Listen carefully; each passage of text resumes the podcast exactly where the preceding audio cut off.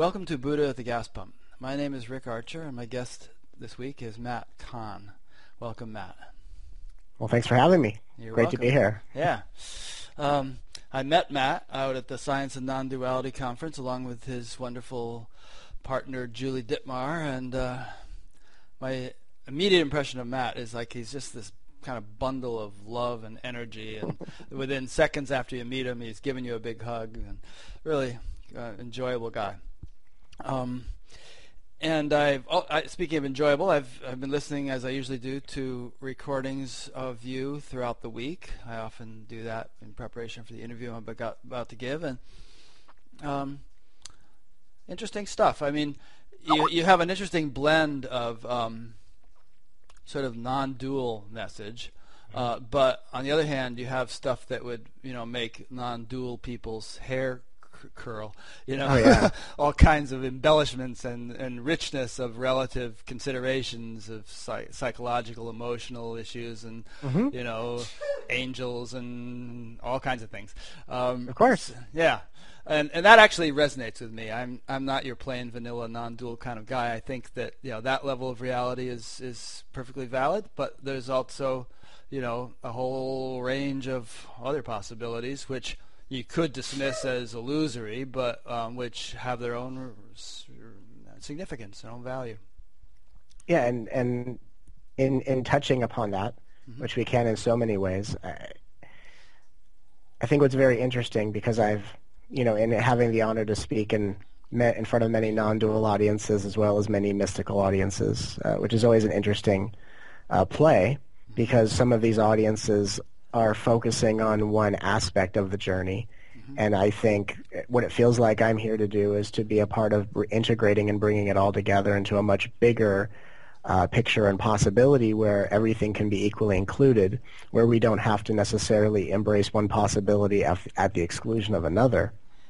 And and I think one of the biggest things that we can look at is looking at how kind of segmented, segmented or segregated a lot of the aspects of spirituality are. That this school of thought talks about angels, and of course this other school of thought talks about that being illusory, and there, there's no self, and then of course there's this other side that wants to improve the self.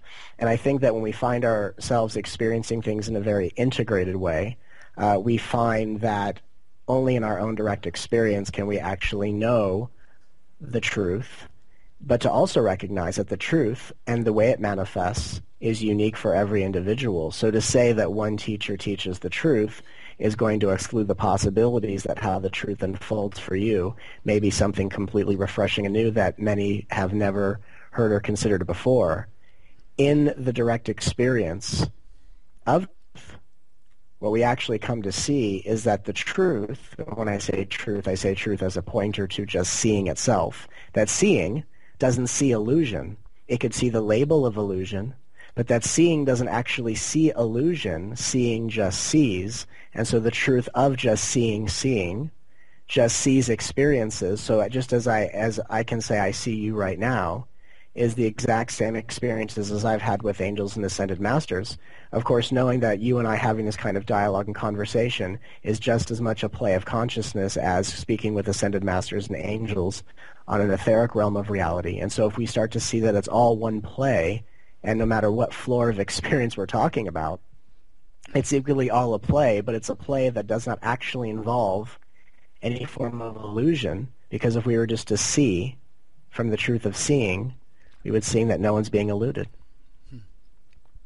I find it convenient to like use physics as, as an example. I mean, out at the sure. Science and Non-Duality conference, we heard a couple of physicists speak, and and you know, a physicist will tell you that Newtonian physics, the, the level of obvious, you know, cause and effect, has complete validity, and it's all been yeah. work, worked out in great deal, detail mathematically and so on. Uh, the quantum mechanical level completely obviates or completely, you know, it has its own rules which are mm-hmm. which don't apply on the Newtonian level and vice versa. But neither one invalidates the other. Right. And if we are going to investigate this journey and not just to trust the words of a teacher and then become the uh, salesman of other people's findings. if we are to be our own investigation, we are, if we're going to dare to see for ourselves what other people inspire us to, to look and see for ourselves, then we have to we have to begin with an innocent intention that everything is valid. Because if not everything is valid to being explored equally, we're never going to know the truth if we're entering into the exploration with such ideas or assumptions that already excludes a possibility that could show you something that quite honestly maybe no one else up to this point has seen this way. Mm-hmm. So we have to begin with the assumption or the intention that everything is valid. Yeah. Yeah, I mean, you're probably too young to remember this, but um, back in the 50s and early 60s, there was a commercial on television for Certs. And, yeah. and the way it started was these two twins were arguing with each other, and one was saying, "Certs is a candy mint," and the other was saying, "Certs is a breath mint." And then this Im- disembodied voice came in and said, "Wait, you're both right. Certs is two, two, two mints in one." and uh, you know, so I kind of it's a humorous way of illustrating the point you just made, which is that it's not either or. You know, right? And and when you said the the two certs, the two mints in one, uh, that to me reminds me of the physiological basis for awakening. That when someone is experiencing what they call separation or ego consciousness, it's because the, the left and right hemisphere of the brain are in an argument. Mm. And when we actually go through an experience of awakening, it's when the left and right hemispheres of the brain, whether spontaneously, suddenly, or gradually over time, come into a harmonious balance to where the left and the right aren't arguing side versus side, mm. but is actually able to be in a state of natural balance or equality that of course then allows the consciousness perceiving through this form to see what it sees as clearly as that balance takes place in the brain. And, yeah. and again, you know.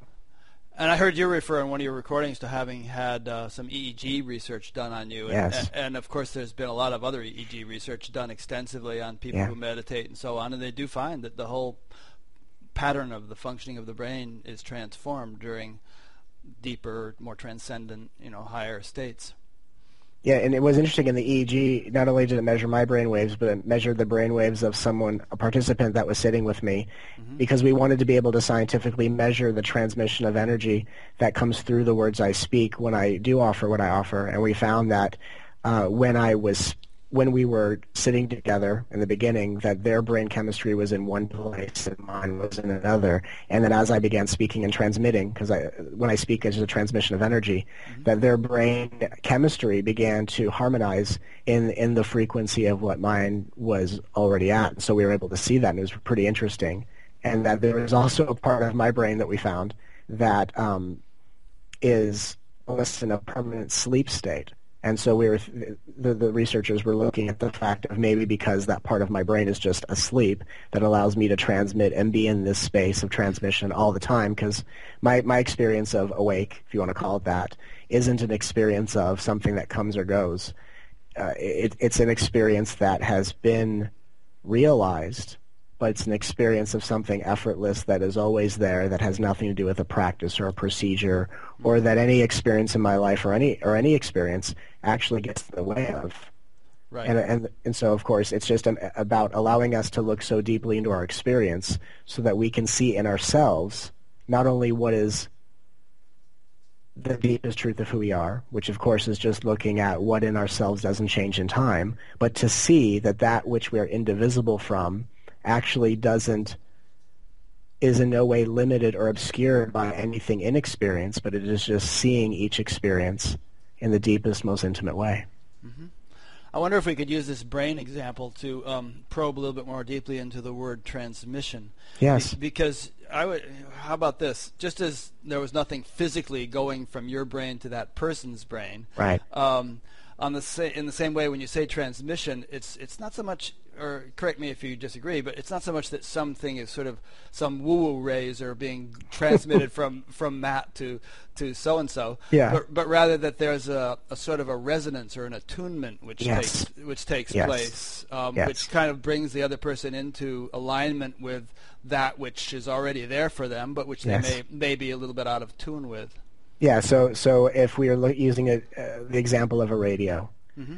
I'm attuned to a frequency and another radio sits with that other radio, and soon the other radio starts to be attuned to the same frequency and play the same, you know, frequency of sound that the other one is. Although I will tell you that just, you know, just just for the sake of uh, sharing experiences, I will tell you about an experience that um, I can't really explain, um, and it was, it was a pretty profound experience.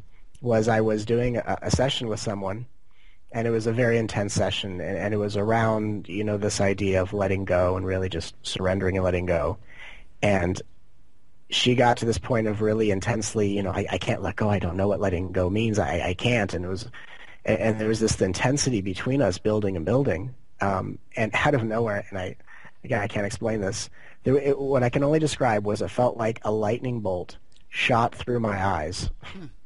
and hit her in what we would call the third eye. Mm-hmm. And she fell over. Mm-hmm. And at that moment, you know, of course, I was thinking, oh, you know, hope you're okay.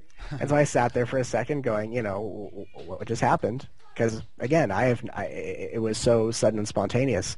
And then, of course, she, in a bewildered state, sat up and from that moment forward was was seeing life in a totally different perspective and for her that was a deep profound awakening experience of course i didn't you know push any button to make that happen. Right, it just happened. It, it but but I, I can tell you I've had experiences of I've had experiences of the woo woo rays. so I will tell you. Yeah. That that also should not be excluded because not only have I had the woo woo rays shoot out of my eyes at people mm-hmm. to create the most profound opening, but I will also tell you that I've actually had the woo woo rays shot at me, and that actually happened when I met Ram Dass. Mm-hmm. And interestingly enough, I was hit with the woo-woo rays through Ram Dass, and then I was the one that shot him at someone else afterwards. So that happened first. Yeah. So um, when I met Ram Dass, he and I met at a retreat, and he and I had a connection, and, and we had this moment before the retreat ended, and he just looked at me, and out of nowhere, again, this like blinding bright light just shot out of his eyes and hit me in the third eye, mm-hmm. and in a bewildered state, I wandered back to my seat, and you know, mind was completely empty. And, and my mind was completely empty before that, but it was just a deeper, more exaggerated level of that emptiness, mm-hmm. of that I don't know. And then again, a few months later is when that happened with me and that other person. So again, I, I will say, even though I, I do agree that when I say the word transmission, uh, it is an attunement to where the energy that is radiating uh, through this form is just giving the person, the people in the presence a chance to attune to that same frequency and then being able to experience it different and how life sees or to explore themselves in a, in a different way. But again, but not to exclude that the uh, that the woo woo rays live. Oh, I'd have to agree with you there too. And it's here's our cat. People Hello, poke, cat. Poking her little ears. she had a rough day. We had to take her to the vets. Oh, blessings she, to your cat. She's doing okay, but um, I'd have to agree with you. It's another one of those both and things where, you know, the first statement is true, the second paradoxically different statement is also true, and both are, are parts of a larger wholeness.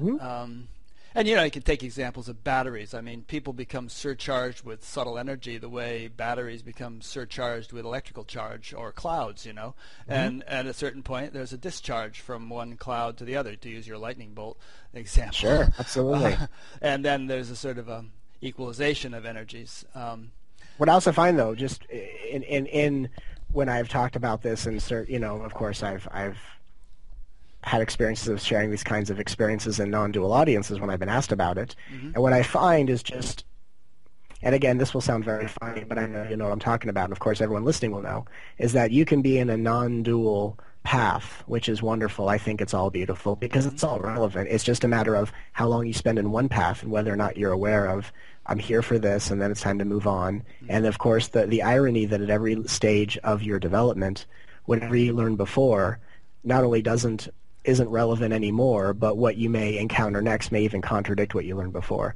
And I find a lot of people who who are who become, and this is a very contradictory statement, become condition become conditioned to non-duality. And then when you speak about something like this, it's either rejected, or what I find is that there is an interesting element of underneath it all of actually being afraid of experiences. That when we're in the non-dual reality, we have come to a deep truth. We revere the teachers who speak such deep truth, and it leads us to think that there's that that's the end all be all, and then we wind up defending those words at the expense of experiences that could take us well beyond um, any realm or scope of understanding. Yeah, well, I think that uh, you know a lot of times in contemporary non-duality, there's a, a tendency to become conversant with the terminology. Yes. And to perhaps mistake that fluency yes. for for the experience to which the terminology actually refers. Yes. Um, and when you know when and when understanding isn't fully grounded in experience, fundamental, right. fundamentalism creeps in. Absolutely, and, and I what I see a lot of is a lot of people who can speak very eloquently with certain usage of words, but although for me as just someone who has always had a very intuitive sense, my intuitive sense is I feel into people's words and I can feel whether or not it's grounded by experience or grounded by learned conceptual knowledge. And so my, my interest, whether I'm helping someone in whatever school of thought they're in or, you know, for at whatever stage of development someone's in, my interest is in giving direct experiences so that one can be their own source of wisdom and insight. Uh, metaphorically speaking, I'm just here to be a flashlight, and they're the one walking the path. Oh, I, I totally agree. I mean, reading a cookbook doesn't satisfy your hunger, you know. That's really funny. And these That's guys, very... you know, the, the the people we all revere as the sort of bright lights of non-duality, like Shankara and Ramana Maharshi and all. Sure. You, you, can bet these guys weren't just sort of parroting words; they were living in a truly sure. non, non-dual state, which encompassed sure. and engulfed everything. Right. And that, and that's why you find them all to be so kind of comfortable with paradox, with with yeah. you know recommending all sorts of things which might not sound very non-dual, but which might be appropriate for a person at that particular stage. What's very interesting is that when you experience, when, when there is the deep awakening and when it becomes an abiding, living reality, when it's not just I've awakened to the truth of existence, but it's being a living embodiment of what's been realized, then the, the, the paradox is really hysterical. And, and what happens is, is that you begin to be a living transmission of a certain depth of understanding, and yet your living experience is being totally free of all forms of understanding. And I think if that's not recognized, then the words that people speak can be very confused of where the words are leading one to explore.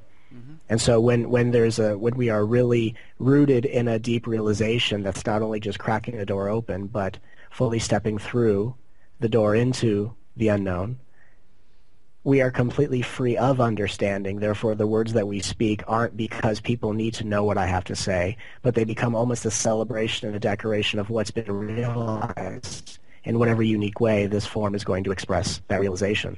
Mm-hmm. And so a lot of times there can be the gathering of insights, the gathering of words, concepts, and yet inevitably you're only gathering the concepts to eventually throw it into the fire just so that you can experience what I call the final surrender, which is freedom from understanding. Hmm.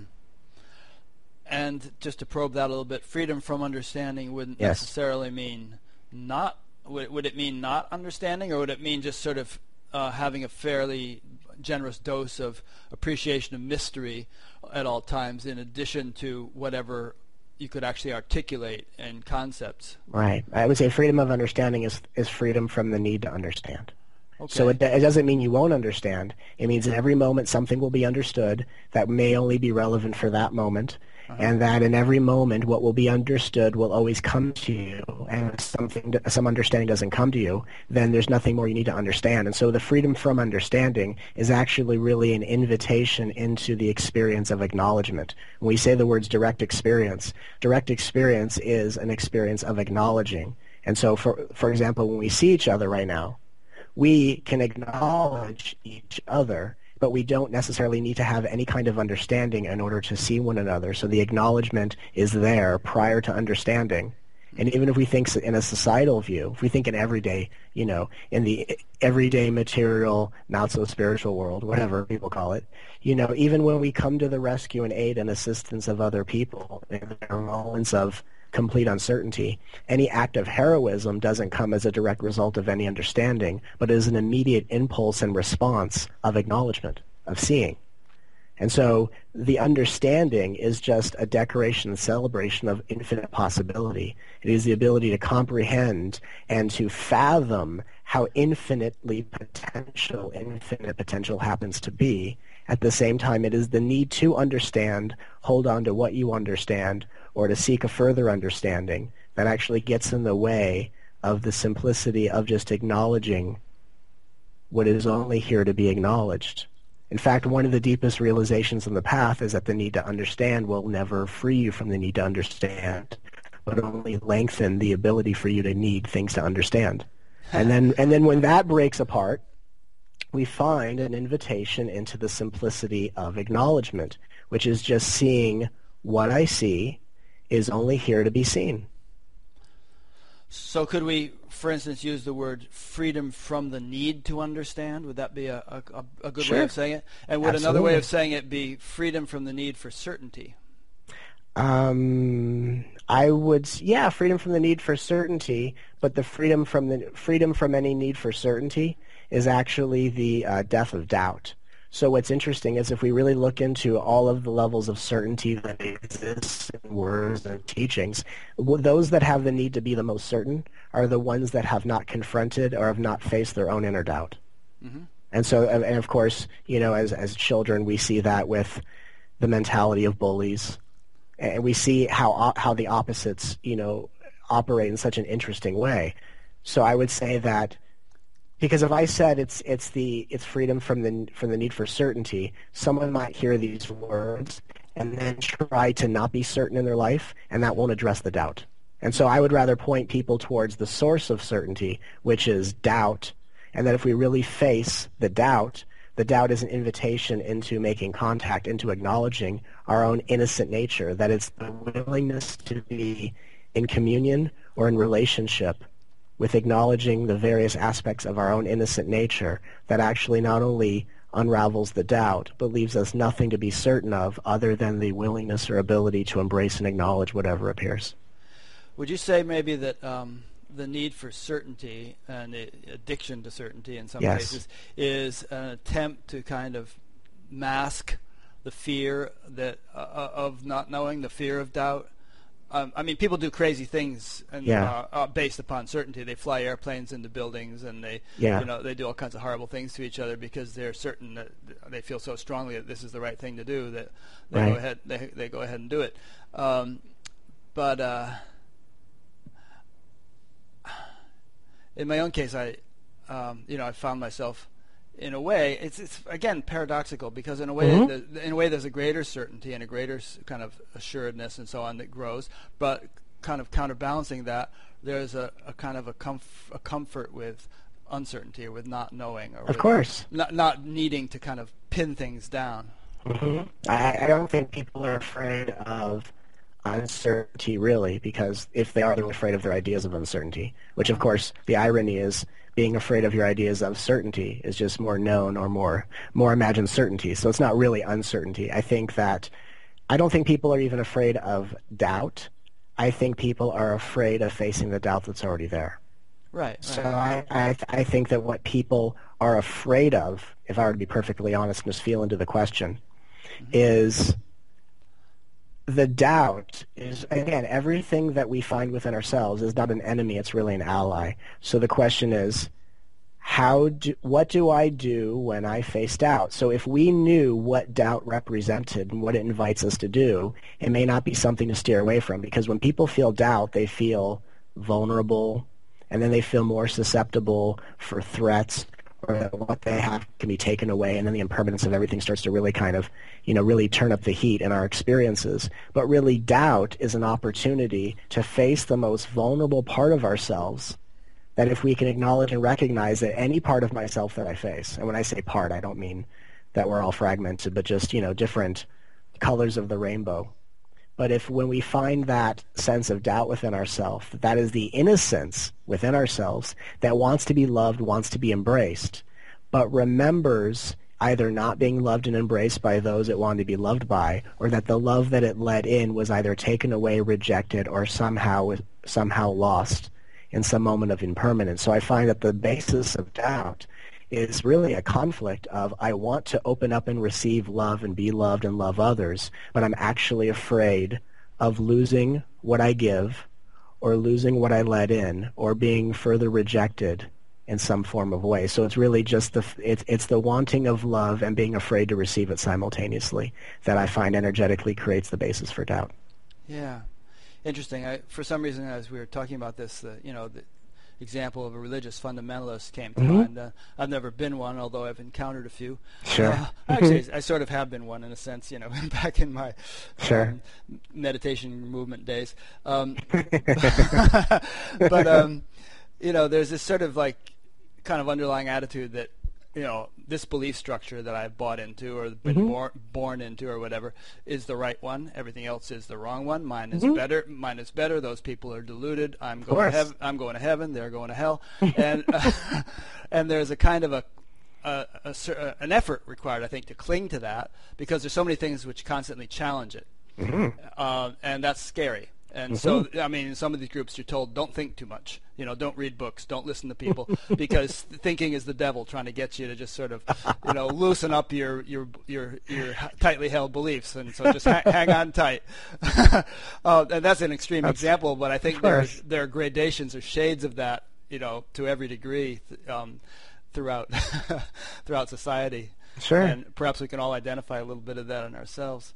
No, absolutely, and and it- to me, it all comes down to so many philosophical viewpoints, the comparing, the contrasting from one extreme to the other. You're right, I'm wrong. For me, the the basis for what what I what people call ego, I call the dream of denial, and the dream of denial is basically a game called I'm right and you're wrong, mm-hmm. or it can also be where the ego turns on itself and it's you're right and I'm wrong. So a lot of times when we're seekers, what we're seeking is I'm the one that's wrong, the teacher's the one that's right, and I'm seeking to be like the teacher and be their salesman and promote their teachings and mm-hmm. fight against people who I think are wrong because I'm right on, on behalf of the teacher, or I'm the one now who has realized what I've realized. I'm right, you're all wrong. I mean, appar- apparently, and, and this is not really all that fun, but apparently one of the more alluring fantasies in ego is being the one who knows it all living within a kingdom of infinite morons. Now, I will tell you that that's not the greatest amount of fun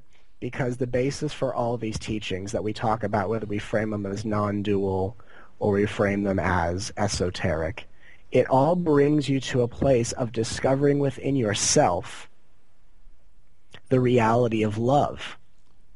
And then to celebrate the reality of love through an intimate relationship that not only reflects how you relate to yourself within one body, but how you relate to yourself as the infinite reflections and encounters of what we see as a world.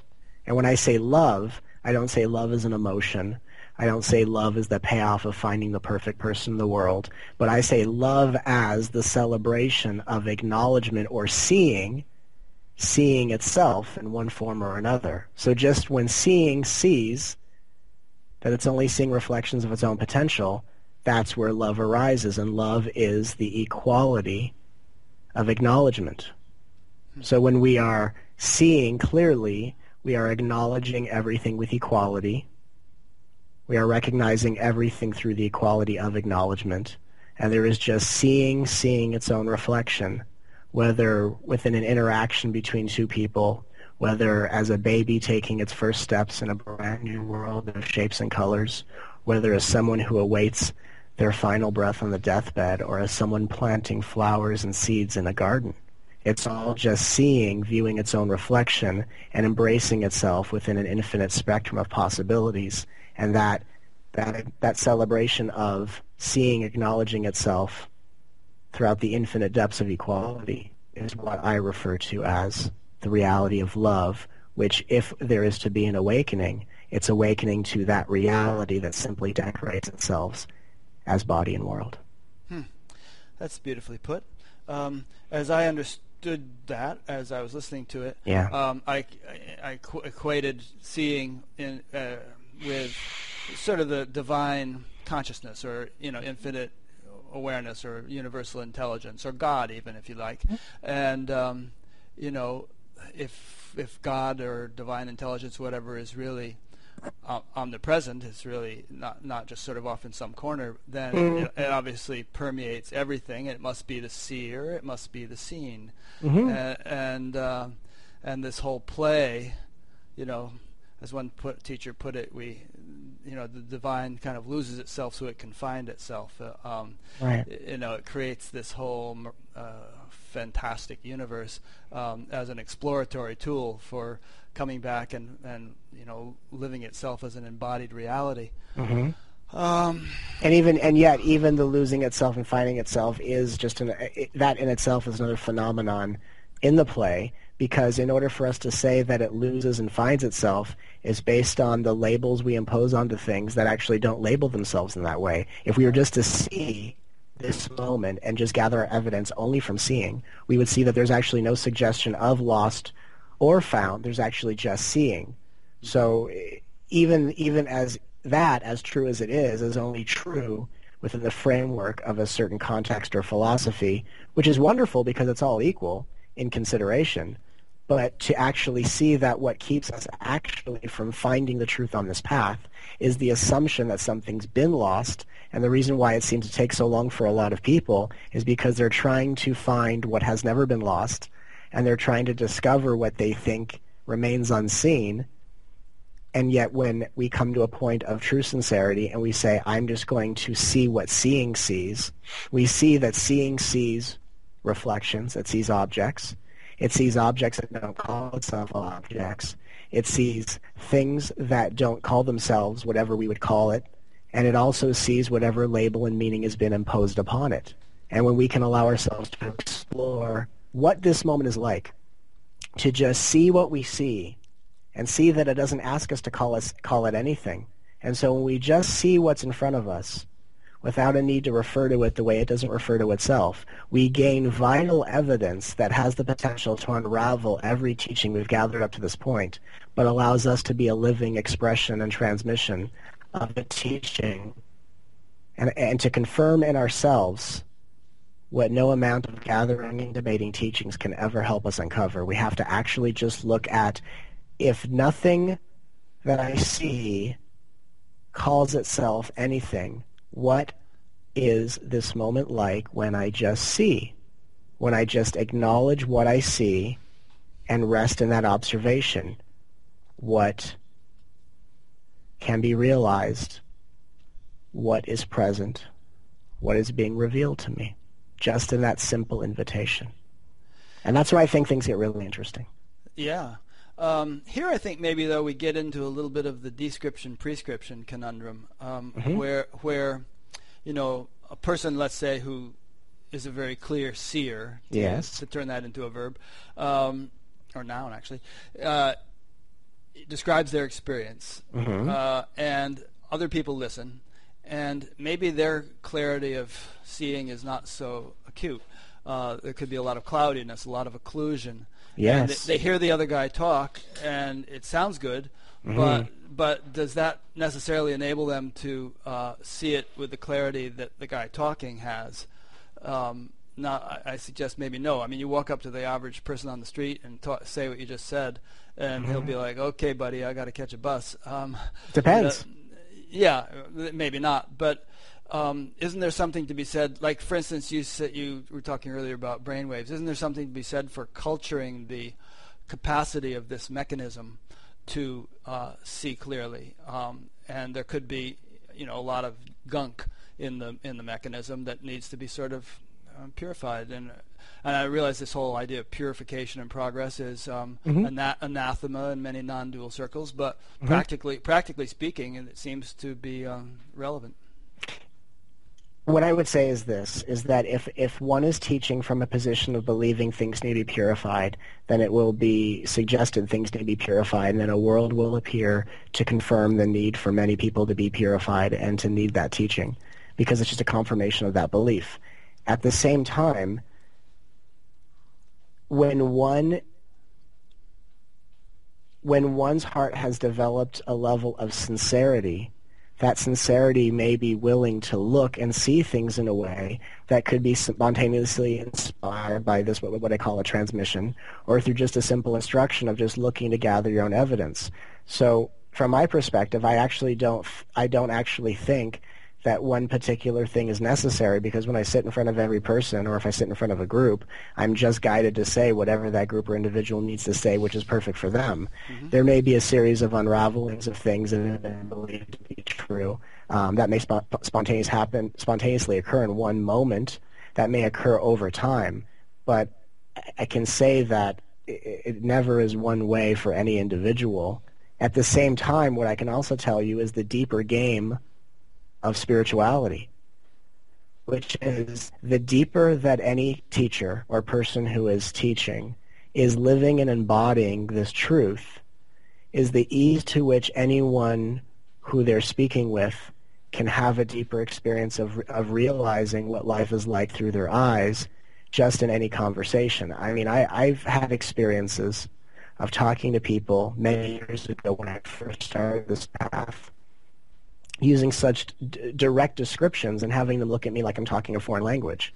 In the last few months, I've talked to people about bagels, and they've erupted into into realizations. That doesn't necessarily mean anything special or spectacular about me necessarily. It's just reflecting into a world how deep this realization and living reality has has blossomed because again, as deep as it arises within oneself, the world just reflects back that clarity throughout the play of individuals. So I, I think that instead of looking at what needs to be done for a teaching to be effective, what I think is a more specific interest is looking at how effortlessly others are able to awaken as a celebration of how deeply such teachings are not parroted but embodied by the one who's teaching them. Okay. So you just referred then to an evolution in your teaching ability, we could mm-hmm. call it, yeah. Um, over many years, presumably. Yeah. Um, now, what what facilitated that evolution? Why did you not just snap from initial awakening to the degree of depth and effectiveness that you have now? Why was there a maturation process? The maturation process is because I came into this path knowing nothing about the path and the maturation process was me learning about all the different pockets and corridors and games that I didn't know people were playing in spirituality because I came into this path knowing nothing about it. I was just following my own intuitive guidance and I started going through these awakening experiences, but I didn't know any of the words. I didn't read a book. I didn't know any of the formal teachings. I mean, I would have people come to me and talk to me about something called an I am, and for about a year I had no idea what people are talking about because my experience was just my own direct seeing and it had nothing to do with an I am presence or people talk about awareness, and and and and so I was present in all of the sessions and times that I offered people, and I would spontaneously say things that I had nothing, I had no idea about, and I listened to all the things that I said in sessions, not realizing that all the time I spent with people was was also educating myself on the game that I didn't know spirituality was, and all the different ways people can get caught up in the certainties and the fundamentalism. And so I, I see, if I look back, I see the maturing process and the gradual opening to all of this as helping me to understand what I now have the honor to help other people through. But it sounds like your maturation process was not just a matter of um, accumulating different understandings based right. on interacting with different people, right. but that but that there has been a profound maturation in, in your own depth of experience. Absolutely, because in order for someone to help people through some of these deep stages, they have to have the most direct experience of what they're helping people through. Right. And so, so I've I have not only explored the understanding of what people can get caught up in, but I've experienced it as I am, which of course, if we look at how life and the divine experiences all expressions of life, the I am is just the intimacy or the immediacy of how close the one is to all expressions of itself, right? It's not sitting in the theater watching a screen. It's actually sitting within the appearing forms, experiencing the life of the character within the movie.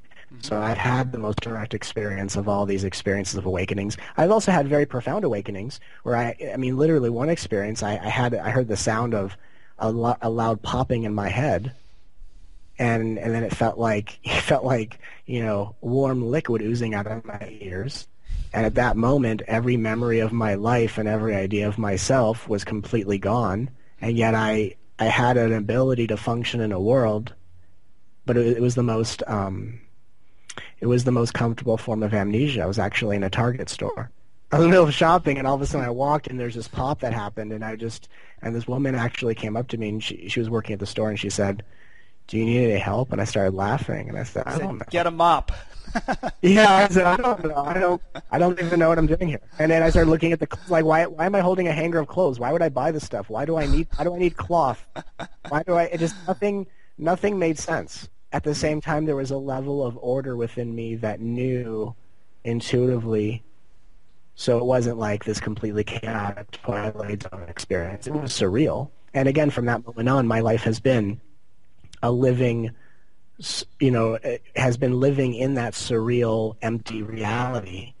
At the same time, I've also seen that being, you know, being that emptiness, realizing that emptiness, experiencing nothing but the infinite abundance of emptiness, that within that emptiness there's an intention for that emptiness to then celebrate itself throughout the decoration of form. And what I find a lot of is that people get into that empty state and then when they start to move back into form, they start to think it's the ego coming back, or they start to think it's um, they start to think it's actually them going backwards instead of actually completing the journey. So there's the emptiness.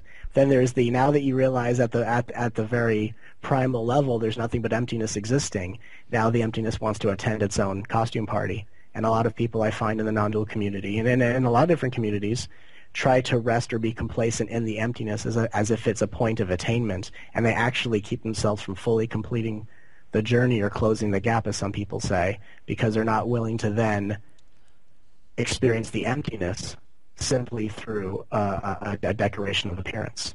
Mm-hmm. And so, I, again, it's it's there's been some very sudden things that I've experienced. I mean, my first one was when I was five years old, and then when I was eight, and then throughout my life. But at the same time, it's also been very gradual in the sense of me being able to experience directly all the various nuances that come with this path that, you know, really includes obviously realization, but realization is very widely spoken about, but it's it's really just the doorway. Yeah. Now, I have yet to encounter anyone who I honestly believe uh, is not continuing to grow and has not, you know, continued to undergo what we might call a maturation process. I mean, you know, there are a lot of people. A lot of times, the word awakening is used in a sort of with a sense of finality and Yeah. kind of a static connotation, like, Yeah. "Oh, I, he, are you awake?" Right. And you know, how can you answer that in a in a you know with with a sort of a, a definiteness? You, you can say, "Yeah, but," you know, sure, there's but there's but, but like the infomercials say, "But yeah, but wait, there's more," you know. Um, and obviously there is something, some element which doesn't change and which in and of itself can't undergo any change or evolution. But as you were just saying, the expression of that, Yes. you you know, the embodiment of that, the Yes. the refinement of the mm-hmm. instrument through which that is lived, I, Sure. I can't I, I can't see that there's any limit to the growth in that realm. And why should there be? I mean, to think that to think of awakening as being final is when we're thinking of it in terms of attainment. Mm-hmm. I think a lot of times the reason why people want it to be final and want to either claim that they've reached the final destination or like to try to uh, pick apart people who they think are claiming the final destination is that we really seek a, fi- a final destination because what we really seek is a fantasy of I finally want to get to a place where I no longer obligate myself the right to believe I'm deficient in any way. So it's the fear of deficiency that creates the need to, to pursue awakening as a final destination. Whereas if I said to you, you know, are you awake? You are awake. But that has nothing to do with the journey of being like a thousand petal lotus where every moment, every breath is just the unfolding of your own beautiful fragrance. Mm-hmm. For, for me to imagine or for someone to suggest that the journey ever ends is, is not having an understanding of what's on a journey. What's experiencing a journey is experiencing its own never-ending potential, which is like listening to the harmony that only expands from one, you know, from one sound to the next. What, why would we want the journey to ever end? What we really want to end is the seeking and the suffering mm-hmm. because we are in some ways perceiving ourselves as something that is believed to be deficient. So if we were not if we were to see through the idea and belief of deficiency, we would necessar- we wouldn't necessarily think of awakening as the end of anything, when really it's just the beginning of our own exploration. It's the beginning of acknowledging ourselves in all forms. And it's the beginning of celebrating what actually is here appearing throughout the decoration of such beautiful forms. Mm. That's kind of what I was alluding to when I referred earlier to you know purification and progress. It seems Yeah. like there, there's a never-ending kind of stream of evolution, Sure. and at, at a certain point, as you're going down that stream, you there, there's a milestone wh- which you might you look to the sh- uh, which you might call awakening, but then the stream keeps flowing. Um, so it's not like it's a destination; it's more of a milestone. Mm-hmm. And uh, you know, I I have yet well, I, I already made that point. Well, and, and you know, as a funny joke, I would say, you know, just to confirm, because we always have to confirm for ourselves what's true, and mm-hmm. sometimes, you know, we say things. I say things very funny, and just th- that that give offbeat ways to do that. But you know, go into your backyard wherever you are, or anyone, sit with a tree, ask the tree to let you know when it's finally arrived, and sit and wait and watch what happens. Yeah. See if see if the tree knows that it's arrived, or, or say to the tree, "Let me know when you've arrived," mm-hmm. and eventually the cosmic joke will dawn upon you. Mm. That nothing frames itself in any sense of finality or arrival. That everything just is being itself, and it is ex- and it is it is expressing however it's decorated, and yet no matter how it's decorated, has nothing to do with the reality that is appearing however it appears. And again, that's people can hear that and think that's a very deep teaching. My interest is giving people the opportunity to actually see that for themselves. And when a lot of people do see that for themselves, they go, "Oh, I didn't realize it was so simple, and that's how I've overlooked it." And so it's not a matter of getting people to talk about this celebration in the most eloquent way, but getting every people, uh, giving everyone an invitation to actually consciously attend the celebration they're already attending. Because life is a celebration. I was uh, cross country skiing through the woods, listening to you on my iPod when I heard you tell that thing about the tree. Yeah. And, I, and I just want to tell you that all the trees said that you know they've always been in a state of having arrived.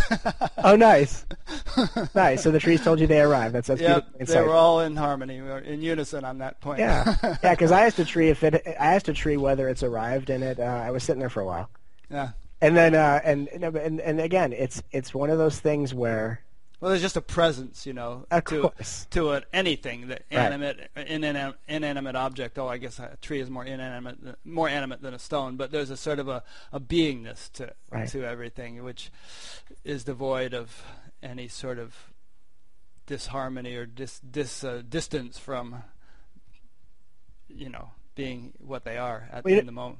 Well, you know what's really interesting is when I look at objects, and this happened when I had that popping sensation in my head I told you about, I began to see this, like, how I can describe it as, like when you look at a television set that you, where you don't get the channel and it's that fuzziness. Uh huh. I see like what I call a translucent fuzz in and around and between every object. It's this one, and and if I look at the, it almost looks like just just pixels, Hmm. pixels of energy. That if I look really closely, the pixels are going in so many different directions. You can't even make out it is anything, and yet as a whole, it's not really moving or going anywhere. And I see it with so when I look at a stone, I see that pixelated energy and I see the stone as just the way that pixelated energy decorates itself. If I literally right now look at my hand and my arm mm-hmm. with my own eyes, and again, you know, probably it's just seeing through the, the third eye, but I, I actually see that pixelated energy just decorating itself as this arm or this body. And then I had the experience of looking into a full-length mirror at the, because, you know, I started to see this body as a decoration of pixelated energy, and that was a pretty extraordinary experience. And I looked in front of a full-length mirror, and as the pixelated energy started to get more and more intense, the reflection of the body completely disappeared, and there was nothing but pixelated energy looking at pixelated energy. There's nothing but seeing, seeing. And so that's when I kind of realized that there is only seeing, and yet when we say there's only seeing, if we see and base our evidence on seeing, we see that even though I can say there's only seeing, nothing being seen ever gets in the way of the seeing. It's just being seen. Hmm. So Is- it's it's you know you know what are you say? Oh, uh, no, never mind. There was a there's an old movie. I forget the actor's name. It was Mr. Deeds Goes to Town. Who's that guy? And there yeah. were these li- little ladies in the courthouse that kept calling everybody pixelated. sort of chuckling. Sure. no, it's interesting. And again, it's one of those things where a lot of teachings that only use the word only are trying to push other things away that are called distractions so we can see something. But then it develops a relationship where we have to live our lives on guard with things, that there's certain things that can get in our way. Like I, I have to make sure that thoughts don't get in the way of awareness or that reactions don't obstruct my awareness and then I'm trying to, you know, keep awareness in the no thinking section or whatever we do. And I think that when we say awareness, awareness is just the availability of seeing, that if we could just see that when thoughts arise, we see thoughts. When feelings arise, we see or sense the feelings when experiences arise, we see them. And so if we just base on seeing, that nothing, even though there is only seeing, nothing actually gets in the way of the seeing, so that therefore the journey of clarity is just about how deeply and sincerely we're exploring our own seeing versus trying to purify, perfect, or cultivate the seeing in some preferred way if we spend time exploring our own seeing, we will see what's always here to be seen. All we have to do is have interest and give it a little bit of attention for something deeper to shine through. And then we find that everything that we see with our eyes or that we feel with our senses is just celebrating that which is here undivided from itself, no matter how it appears. Well, if we spend time exploring it, as you say, then then that you know is tantamount to actually purifying, so as to sure. see more deeply. So it's, it's not a dirty word necessarily. No. Um, and I will tell you, I will tell you also, you know, purification. I have in my life, I've experienced the because I've also seen on a, on a relative level. Again, relative and absolute truth are indivisible. So to have a teaching that focuses on absolute truth at the negation of relative is just a higher form of fundamentalism on the level of absolute, we have an absolute reality that is unchanged by time, that does not come or go no matter what happens in relative life. However, in the relative physical body, we have cellular memories, mm-hmm. and we have all these different things that, that I see as cellular memories. And as deeply as we go into the absolute seeing, are purged and released, which allow the body to be a clear and purified open vessel to allow what has been realized to shine through in conscious embodiment. So the realization of the absolute is called awakening. The fully purified embodiment of what's been realized can be called Christhood. Yeah, no, I totally agree. And, and again, that's another confirmation of my use of the word purification. Absolutely. Uh, and also there's pre-awakening purification, you know, because sure. it might be there's too much uh, gunk to allow the initial awakening to sure. occur, and you get rid of some of that gunk through various whatevers, and bingo, sure. you know, you're standing in Target, and all of a sudden, kaboom. And you know what's interesting, and, and just again, I can I only share what intuitively comes to me, you know, from the universe, you know, which is the one that I am. But what comes through intuitively is only what I teach. So I, I haven't, you know, I, I never really read on a lot of different teachers. I know of a lot of the different teachings just to keep up on what people are talking about. But what I was taught to do just in my own intuitive journey, what I was how I was taught to help people purify is that we can purify the physical form and free it of these cellular memories so that not only the realization but the embodiment can be expressed in a very deliberate and harmonious way is by is with love that actually when we feel some pressure in our body, where we feel some tightness, where we feel some sort of blockage, or you know, where we feel the reaction that we have when things arise, is actually showing us the various parts of the body where it's where where life is showing us to send a series of I love yous to. That as we send I love yous to a specific part of the body, at the moment we feel the tension, that the tension we're feeling is actually feeling what cellular memories are, are about to be released through the doorway of the heart. And the I love yous is just what gives it permission to release gently and to no longer breed any kind of identification or attachment. And so in the path that I've been guided to offer, which, you know, a lot of people are seeing it as an integration between the esoteric and the non-dual and bringing, you know, really creating a, a really necessary bridge so we don't have to have two different playgrounds here but really allowing love to be what purifies the vessel for the deepest awakening and of course to allow love to be what is celebrated after such an awakening has unfolded. That it begins and ends with love. Um, that thing you said a minute ago about uh, you know people getting really established in the absolute perspective and yes. and and, and, and from that vantage point dismissing all relative considerations. I mean, there are even some teachers that say, well, there couldn't possibly be any reincarnation or any karma or anything because that impl- implies the existence of a person who can reincarnate or who, can, re- who can receive the karma, but there is no such person. Therefore, that's all a lot of bunk. Um, right. But I don't know. My answer to that would be that, you know, on some level that's true. And also on a you know more sort of manifest express level, um, it's true that there's reincarnation and karma. You know, each right. level of reality has its own integrity, its own um, sure relevance. Well, and and when people are debunking reincarnation, mm-hmm. let's really be clear on what they're debunking. They're not debunking reincarnation. They're debunking reincarnation as a way of saying I don't want to believe that I have to earn what I already am, which is true. Mm-hmm. But but but to throw the baby out with the bathwater is just to find ourselves on one level being very insightful, but then bringing ourselves to a conclusion that is equally very limited and ignorant. I mean, to say there's no reincarnation only because I don't want to believe that I have to earn what I spent my childhood earning that my parents never gave me is more of a reflection of conditioning than any spiritual insight. Hmm.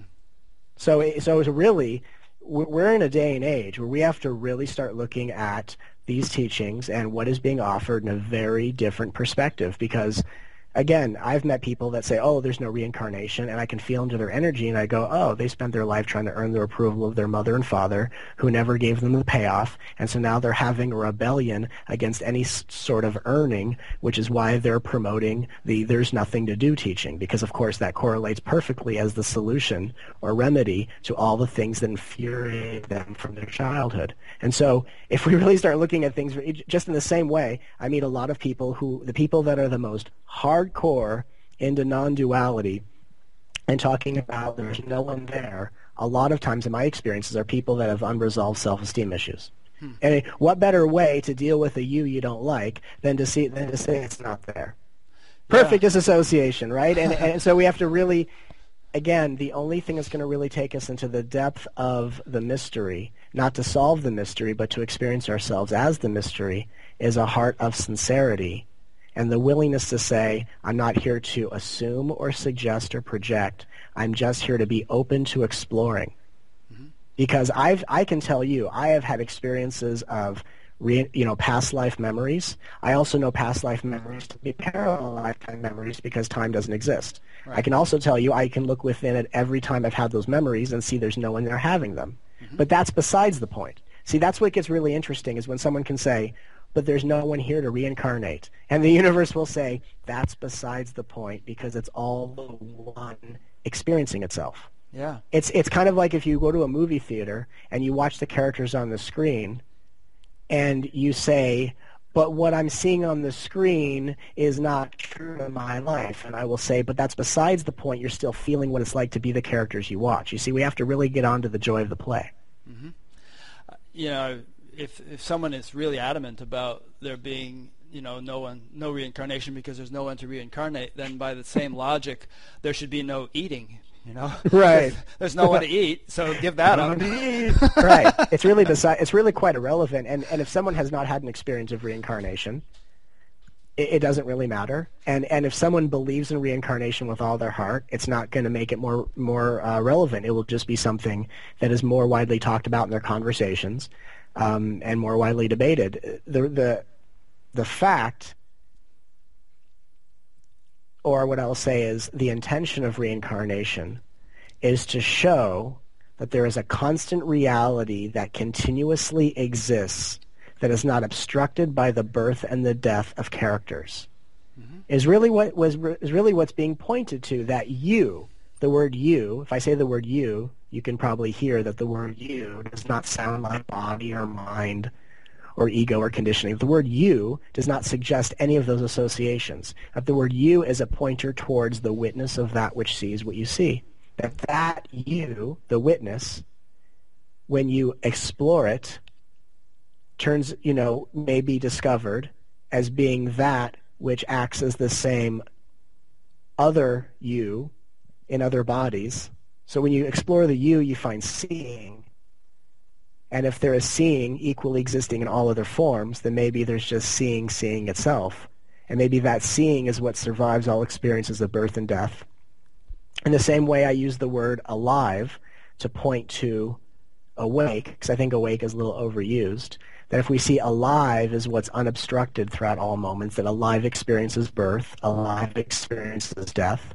Birth and death are opposites, but alive has no opposites. That if I asked you, are you awake, you might go through all the different you know, questions of, oh, I don't know if I'm awake. Let me go through the checklist. But if I asked you, are you alive, you'd answer it in two seconds flat. And that's how we know we're going in a more clear direction. Mm-hmm. That perhaps awake is the realization not only that you're alive, but if you look within, you actually see within your own direct experience, yes, I am alive, and I'm nothing else. Mm-hmm. I am just the aliveness of being that is seeing what it sees and acknowledging the aliveness that I am in whatever form it appears or in whatever way it reflects in something I call the world, but it's just reflecting back my belief in that label and meaning. Hmm. That what, what you say as world is really you, what you call a mind is really you. It's just a reflection of what you've said about it.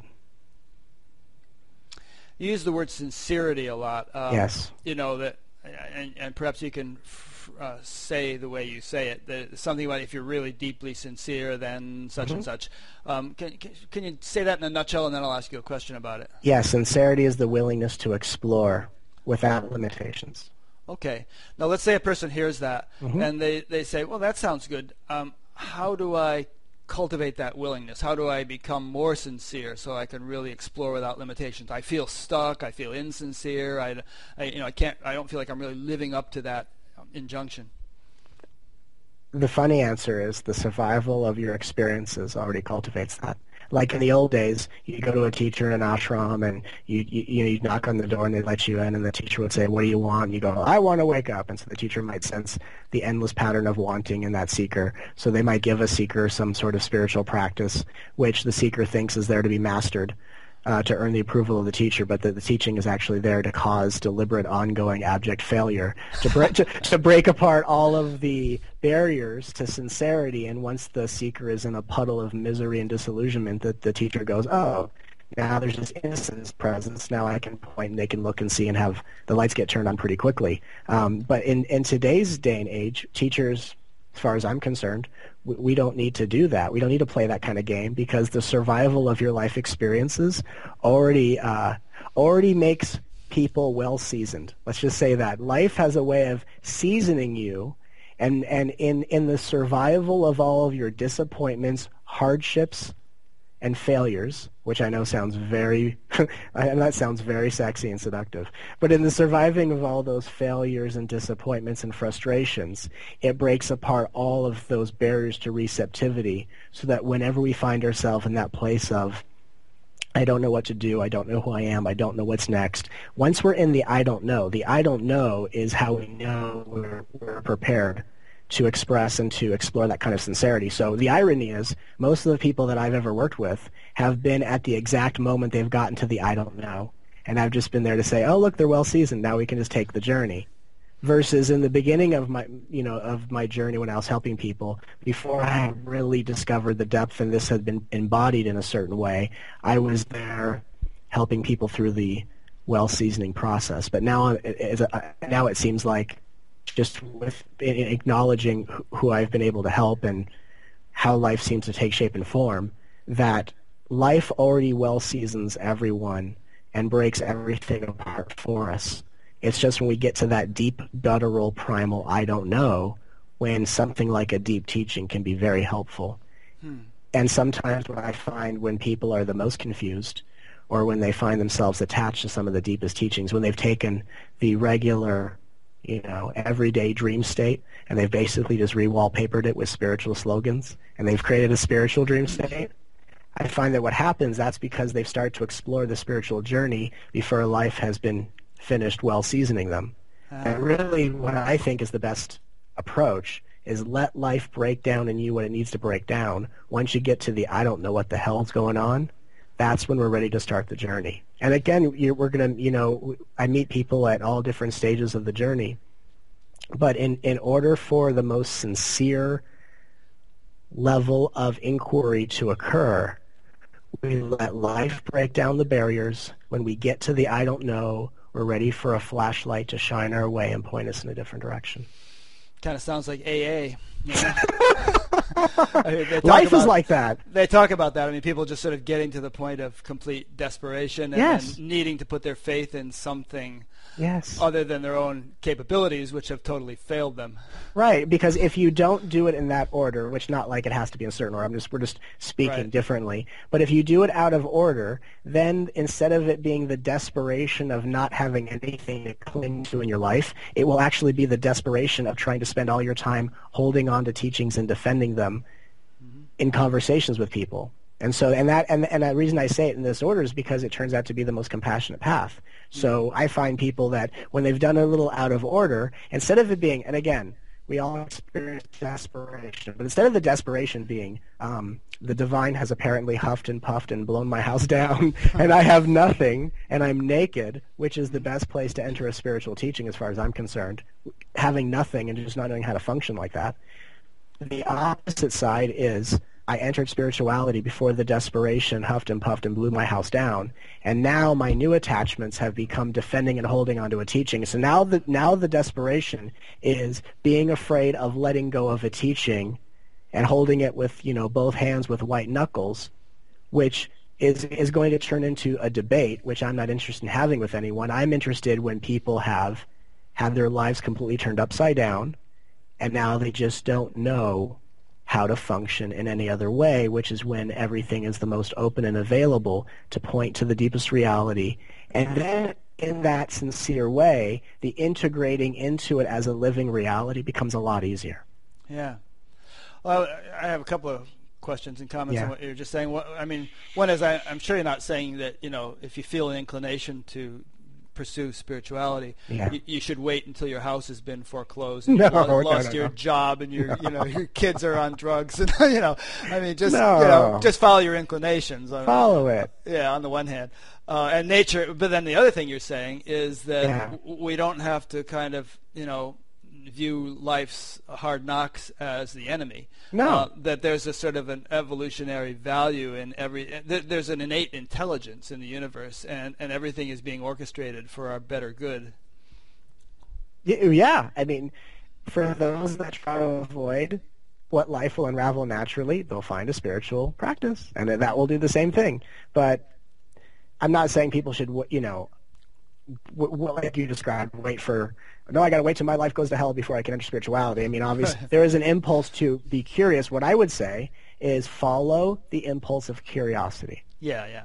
Right? I mean, if I'm going to say it as a universal statement, I would say follow the innocence of curiosity, which is I'm interested to see what's over here, I'm interested to see what's over there, and then based on what feels good to me, what resonates deeply, what feels natural to me, I will then explore that and then I'll just see what is true in my own direct experience, and all these spiritual teachings are just suggestions, pointers, and I will have to look into myself to confirm which of these correlate to my own sincere clear seeing, or perhaps is leading me to have a seeing that creates a pointer for others that had never been pointed at before. It's just when we're on the spiritual journey, what I happen to see is that those who have already faced the desperation sometimes have an easier time seeing into the simplicity of what's already true versus those who say they're open but they're just using the examination of other possibilities as a way of continuously defending and selling the teaching that they think is the one eternal truth, which of course, if there is one way, it is the equality of all ways. Yeah, yeah. Different strokes for different folks. Um, let's let's touch a little bit upon the whole idea of, of seeking and so on, because you know sure. the, there's a it's also it's very popular to say give up the search and you shouldn't ah. should, shouldn't seek and all that stuff. And um, to me, that sounds like telling a hungry man to give up hunger. Right. You know, now, if you just give him some food, mm-hmm. you don't have you don't have to tell him to give up hunger. Mm-hmm. Hunger will be gone. He, will forget the hunger. Mm-hmm. Uh, but you you know, if he's standing there hungry, you can say, give up hunger till you're blue in the face, but As- he's he's still going to feel that craving. you know? Well, and and I I think that the statement "give up the seeking" again, it, it and and I I acknowledge that a lot of people that are saying this are saying it from the best place, but it does come it does it does appear to come from a, a place of arrogance to say give up the search because to say give up the search is assuming that someone's doing something wrong when really a teaching or, or being a teacher is an opportunity to say here are the possibilities you might be excluding and here's a way for you to have an experience that doesn't limit you and gives you the most availability to all perspectives. I mean, just to know the availability of choices opens your reality up to such a bigger world that that in itself starts to feel a lot, starts to give you a sense of relief that doesn't necessarily lead you to knowing what choice to make. It's just the availability of choices opens you up to how much there is to explore. Now, to answer that question in terms of giving up the search, the way I like to kind of adjust that statement is instead of giving up the search, I invite people to explore and contemplate why they're searching. Mm-hmm. So why are you not give up the search like it's right or wrong? Why are you searching? yeah. Why are not what are you searching for? Because that's a different inquiry. Mm-hmm. Because then that question becomes very limited too. Because then people go, I'm in a state. I'm searching for awakening consciousness. My question is, why are you searching? I imagine most people would say, um, because I don't feel fulfilled. You know, I don't feel happy. I feel like there's some emptiness, something missing, and I want to find that, so I don't feel this way. Right, and then right then my question would be, hypothetically speaking, in this you know this, okay, is fulfillment a feeling? I think, well, I'm- to, well, based upon my own 44 years of spiritual practice, um, it's it has its feeling level component, Yes. but but that feeling level component is based upon something more fundamental. Right. You know? Right. Yeah, yeah. So we could say that the feeling is how it's being interpreted and expressed, Right. but that it's how it shows up in the body maybe or in the heart or in the emotions or whatever but it's there's some deeper roots to it right. So kind of like if the feeling of fulfillment was like a balloon at a party, you would see balloons present at the party, like the feeling is present when fulfillment has been realized, but that not everywhere you see a balloon is going to mean a party. right So then if we go to a party with all these balloons, and then every time we see a balloon, we think we're attending a party, that might be a little bit of an overstatement or a misperception. right So in the same way, I would say, yes, we can experience fulfillment as a feeling, but the next inquiry would be, is fulfillment actually located in feeling alone? And perhaps the looking for it on that level is already taking us in a direction that's not as clear, and perhaps that's why we feel like things are more difficult or that we learn to doubt ourselves because we're trying to succeed at the things that can't be succeeded at. Also i think we have to qualify the word fulfillment. I mean a person might have just eaten a good meal and feel ah i'm fulfilled or just had you know sex or or had Sure. you know won the lottery or something. They're, they're feeling fulfilled in a way which probably isn't going to last. Um, you know Right. so the, so there are deeper dimensions to the the notion of fulfillment. So maybe fulfillment is, and the way people perceive it, maybe fulfillment is the rest I imagine experiencing when I no longer obligate myself to seek or maintain. let me rephrase that as a way of making sure I understood what you just said. Mhm. Uh, are, are you kind of saying that fulfillment, Mhm. a- as we're kind of referring to it here, is a state which is a sort of a condition, if I can use that word, Mhm. which um, takes the air out of the the the, the the the drive or the necessity to seek uh, Mhm. gratification through any relative means. hmm That really, the real fulfillment is freedom from seeking or maintaining.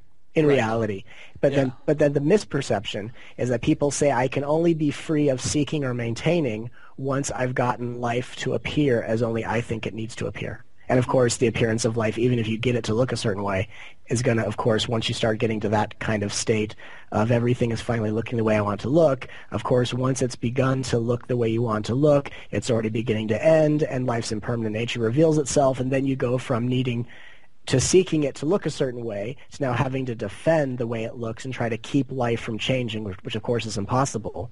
So the, the idea is that people say, when I get life to be the way I want to be, or when life can finally be the way I want it to be and never change again, then I'll finally reach the fulfillment. But the reality of fulfillment is actually being completely free of needing to seek or maintain anything, which then just allows life to bring you what it brings you, and you face it whenever you face it, one moment at a time. Yeah, I mean, well, the, the whole description of, that you just gave of getting life to be the way you want it to be, mm-hmm. all it, it pertains to rearranging the deck chairs. It pertains to relative of considerations. Of and the, the, kind of fulfillment that we're referring to mm-hmm. is founded in something which is unconditioned, which is not relative. Right. At, at, the, at the same time, that what we're pointing to as being unconditioned, eternal, ever present, without the influence of the relative existence, motivates a lot of people to then push away the relative world as if spending time only in the absolute, having no consideration for the relative, is going to somehow get one to a deeper sense of fulfillment, which of course doesn't do that. It actually just leads to the same seeking and maintaining on an absolute level, which is the same mechanism that was at play in the relative. It's just the same relative game being played in an, you know, in a world of, in a world decorated by absolute wallpaper. Yeah, I was a student of uh, Maharishi Mahesh Yogi for many years, and he he was always fond of saying 200% of life, you know, 100% absolute, 100% relative, and both together. And, totally. Um, and also, I mean, the point you just made, the, I, I believe the kind of fulfillment we're talking about is not something which one has to exert an iota of effort to maintain. Right. It's, it's something which, when dawns, um, is rock-like. It's unshakable. Right. And it, yeah. you know, you could be thrown in a jail cell, but it's not going to be um, perturbed. No, not at all. And at the same time, it depends upon one's level of interest and sincerity to explore that ever-present eternal reality that then reflects how deeply one realizes it and eventually embodies it as or, and recognizes it as their natural way of being. Yeah. Well, there's we're back to our sincerity, sincerity to, to, explore.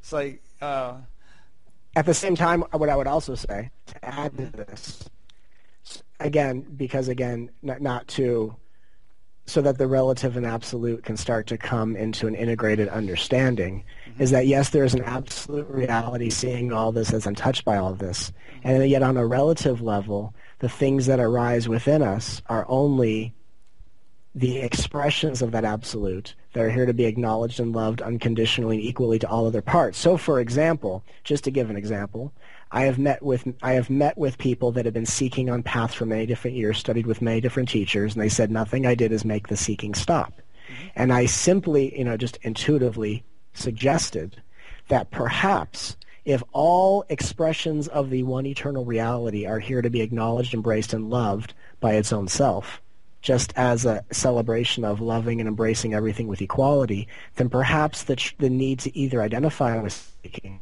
or the need to unravel seeking is missing the simplicity of recognizing that the one who constantly seeks is actually what's next in line to be loved and adored equal to the spiritual one who does everything perfectly. And in one split second, that realization, I've seen people collapse into a million pieces. And what shines through in that moment is beyond any cultivation of spiritual practice and any realization through the words of any concepts or teachings. But it is a realization of, I'm only playing out what I haven't recognized is here to be loved and acknowledged equally. And when I don't acknowledge and love equally within myself, I equally experience a world where I find such lack of equality in all experiences and encounters, and I find these qualities that I think spirituality is going to dismiss or unravel as getting deeper and darker and yuckier, simply as a way of saying, how loud does this alarm clock have to be to get you to love what's here to be loved with equality? And that the whole basis of what we call dark night of the soul is meeting all the different aspects and archetypes within the one true self that have been waiting in line to be loved and have just not gotten to the front of the line yet. And so a lot of times, and again I can tell you from personal experiences, having faced some of the darkest, most angry, most desperate energy within myself through this exploration, and being willing to allow it to do what it's going to do. If it wants to yell, if it wants to scream, if it wants to threaten to take my life, it can go. It can. It, I give it full permission to do so, and I'm only going to love it and embrace it, no matter whether it threatens this existence or not. And only in that kind of an uncompromising sincerity, which I can't describe why I would choose that. It just kind of happened, is where I was able to see not only what survives this relative journey, but to take a journey where everything that would arise would only be there to be loved and embraced. And in the end, only that love and sincerity is what survives. And so, again, I just think it's very interesting where people can be seeking, they can be suffering, they can be not doing their spiritual techniques correctly. And yet, the irony is, of course, I'm not doing this correctly because the one that can't do anything right is next in line to be loved. Of course, I can't stop seeking because the one that's seeking is here to be loved equal to the one who's doing everything perfectly. That type of insight starts to blow the lid off of a lot of misunderstandings and starts to bring everything together so that spirituality can be a celebration of inclusion. And if it's a celebration of inclusion, it is a journey of equality. Hmm. Sounds good. Um, I'm going to shift gears a little bit here now. Yeah. Uh, I get emails from people mm-hmm. s- saying, I don't want to hear anybody's personal story. I just want to hear what they have to teach. And then I get other emails from people saying, "Oh, you got to have people tell their personal stories. Of course, it's, it's, so interesting to hear what they went through, you know. And I don't care if it's different than what I went through, but it's, yeah. so, you know, you, you hear you know dozens and dozens of people each telling their personal stories, and it's just fascinating to you know experience the diversity and variety sure. uh, with which this unfolds. So uh, we spent the first hour or so talking about you know kind of what you have to teach, and and you know in keeping with the principle that it doesn't have to be either or, but you know both can be part of a larger package. Yeah. Let's let's shift back to your personal story and okay. you know, from as early an age as you feel is significant, and let's let's kind of go through a chronology of it. You know, hitting upon whatever you feel has been meaningful. Yeah, well, it's interesting. I have to. Uh, it's funny. I have met people also, and I, of course, in saying that, I can say I, I spent a very short period of time. Of course, we all spend short period of time playing out some of these things. You know, mm-hmm there's a period of time where we play out this idea of, oh, I don't want to hear anyone's story, and no, you become the lieutenant of the story police. We all right. do that, right? Yeah, that's just your story. yeah, oh, which is which, and then you come to a much deeper, more beautiful realization, which is why would I ever not want to hear what the divine has experienced? That's how yeah. I see it. So, right. but um, and I have to use my intuition to recall some of my memories because I really don't. I actually don't even have any recollection of what we just did an hour ago. So. Um, we didn't it, do anything. We just started this. Yeah. hey, uh, welcome back. Hey, welcome. Honestly, it, it, every moment of the day feels exactly the same to me. I could have just woken up five minutes ago. I'd have, I'd, I'd never know the difference. But yeah. when I was 5 mm-hmm. and it just comes up right now. When I was five, I had an experience where I was walking to a friend's house, and there was a wall that divide, uh, like a brick wall that divided my property from theirs and I looked at this wall and I had this experience. And of course, when I was five, I didn't know, I hadn't been well seasoned by life. So of course, I didn't have anything to compare it with. So there was no like realization music in the background. There was no, you know, oh my God, this means something. But I was looking at this brick wall and I stopped and I just stared at it. And I had this, I had this sense that I'm not the, I'm not the body that I'm aware of. I'm not the wall that I'm seeing, I'm the space in between. And I had no idea what that meant.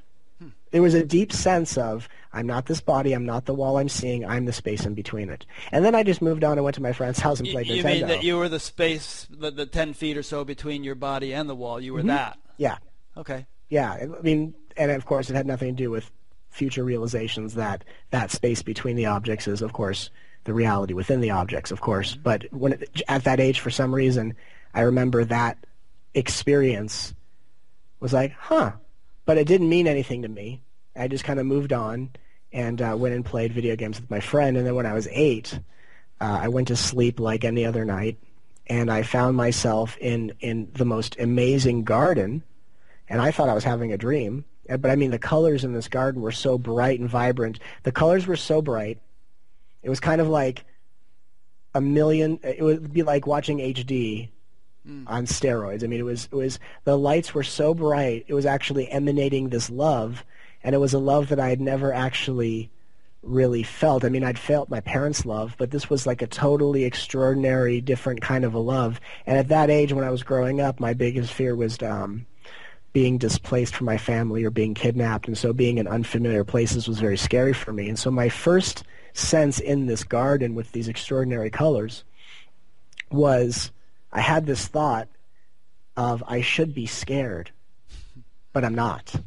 And I felt the most held and loved. And I, and, and I as a child, was so overly sensitive to being able to feel what other people are feeling that I, I had I had uh, identified with the insecurity I felt in others, and so as a young child, I felt very insecure. So having an experience of security was profoundly different, and so it was very palpable because I never knew what security really felt like because I was always identifying with the doubt that I felt in other people's bodies, and so I'm in this garden, and I'm walking around the garden, and then I see like a field of waist-high flowers and I start feeling what it's like to move with my legs through these field of waist-high flowers. And then I realize that as I'm feeling what it's like to walk through the flowers, I'm actually hovering above them simultaneously. And I remember thinking, that's, that's interesting. I couldn't explain it, but the love was so palpable, it's kind of like it didn't even matter. Hmm. It's kind of like when you're in a dream and something makes sense and you don't know why it makes sense, but you just kind of go with it. And so I was hovering above this field of waist-high flowers. About 20 feet in front of me was this being in a white robe with dark hair and a beard. I had no idea who it was. And as I looked closely, um, the being was motioning me towards them. And I didn't move at all. I was frozen. And then I started to float towards this being that was equally hovering above the flowers. And when I got about 10 feet from the being, I saw that their eyes were just glowing with this pure white light. And at that moment, I had the thought of, um, it reminded me of when people roll their eyes upward like in a scary movie. As an eight-year-old, that was just my only association of, oh, like in those scary movies. And at that moment, I fell through the garden. I saw myself falling through the sky. Mm-hmm. And I fell back in my body, which is how I knew I had left it, because I thought it was a dream. Uh-huh. And I was shaking and sweating. It was like a cold sweat. And out of the corner of my eye, I saw the same being out of this chalky white, like what I would call etheric energy material, motioning me towards him. And I looked, and the being disappeared. And then I went to my friend's, a different friend, uh, friend's house the next day. Actually, let me back up. So I told my parents the next morning what happened, because my parents are very open-minded, um, and would listen to me talk about these kinds of things. And it turned out that my dad had had the nearly the same experience, detail for detail, 25 or 30 years before I did, which I thought was just, you know, it, it didn't at that moment. It didn't mean anything. It just showed me that you know there is some sort of higher order going on in everything. Yeah. And then I went to my friend's house, and I and I didn't really talk about it. But on their wall, they had this really big framed picture of Jesus, and I didn't know who that was. And I said, "I- "That's who I saw in in, in the garden." Mm-hmm. You know, my friend's like, Matt, you're Jewish. You know, Jewish people don't. Jewish people don't. so was Jesus. Apparently so, yeah. and a very good carpenter apparently. But Yeah. And I said that's who I saw in the garden. I didn't know who he was. I just knew that was uh, who I saw in the garden. And from that moment forward, at eight years old, and even knowing it's Jesus didn't mean anything to me. It was just like, oh, that's that's the person I saw. I would be able to walk, and I could feel and see in my peripheral vision the presence of these beings and this white etheric energy, and they would be like walking with me. And I was talking to one of my friends about this, and some of my friends would think I'm crazy, and they say, well, who are these beings? I say, and I would say intuitively, oh, they're my guides. This And I is like didn't- all the time.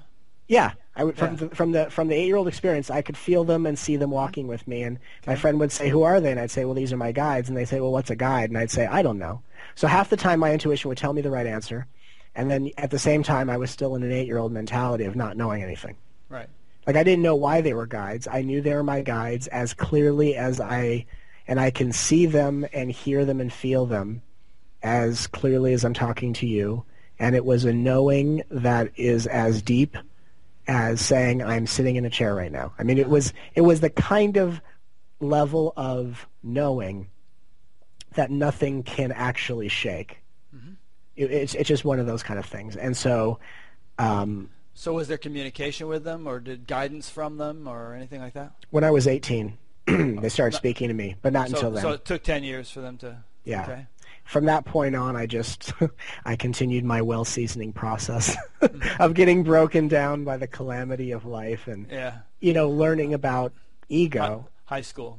high school and uh, middle school, and uh, you know, Puberty and all puberty and, and, and for me the, the interesting thing and, and what helped me develop my intuition but was also a very difficult journey was I could from an early age feel what was going on in every person's body I would talk to but I I made the mistake and of course I'm sure on purpose but I thought that what I felt in their body was what they thought of me Ah. so I spent most of my life apologizing to people Wow. and trying to fix their life from like eight years old on because I thought once they feel better in their body, that means I'm liked.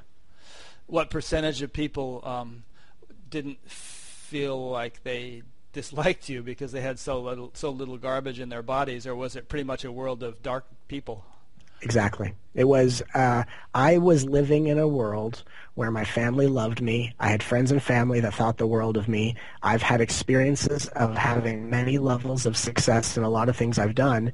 And ex- I've had some experiences that, you know, I, I could look back and go, wow, you know, like just experiences that just I could go, wow, that's an extraordinary experience. You know, I, I've had I've had a, a wealth of, of experiences, and yet I can also tell you that no matter how much I've been loved and adored by people, or how, how successful I've been in everything I've done, it never made a dent. I never believed it hmm. because I didn't know that what I was feeling was not what they thought of me, was actually just what they were experiencing in their own life of being well seasoned. When did you finally realize that that was the case? Um, well, so when I was 18, they started speaking to me. My first experience of talking with ascended masters and archangels um, was, you know, they said to me, you know, you're not who you think you are. And my response to them was, who the hell are you? Because, I mean, I could, it was Well, they'd been around for ten years, though. But for right? some reason, that moment, it was just the response that came through me. It was just one of those silly things. And so Okay. then from 18 on, I would sit in my bedroom of my parents' house after school or whatever, and I'd sit there and I would, you know, hear, feel, and see these beings, and they would teach me things about the universe. I remember saying once when I was talking, and every day I would meet a different one. You know, this one's Archangel this, and this one's W- would they speak in English? yeah, it, but it was a telepathic thing. Right, but it's uh, a language you understood. And and would they say sort of would they identify themselves? I'm Archangel Michael Mm-hmm. or wh- whatever. They that. Uh huh. Yeah, I'm Uh, Jesus. I'm Mother Mary. I'm Ganesh. I'm and again and I st- again just And would you just- see them clearly? I mean, would you Mm-hmm. see Ganesh with his elephant nose and you know the whole deal? Sometimes I wouldn't. Sometimes they'd come as symbols.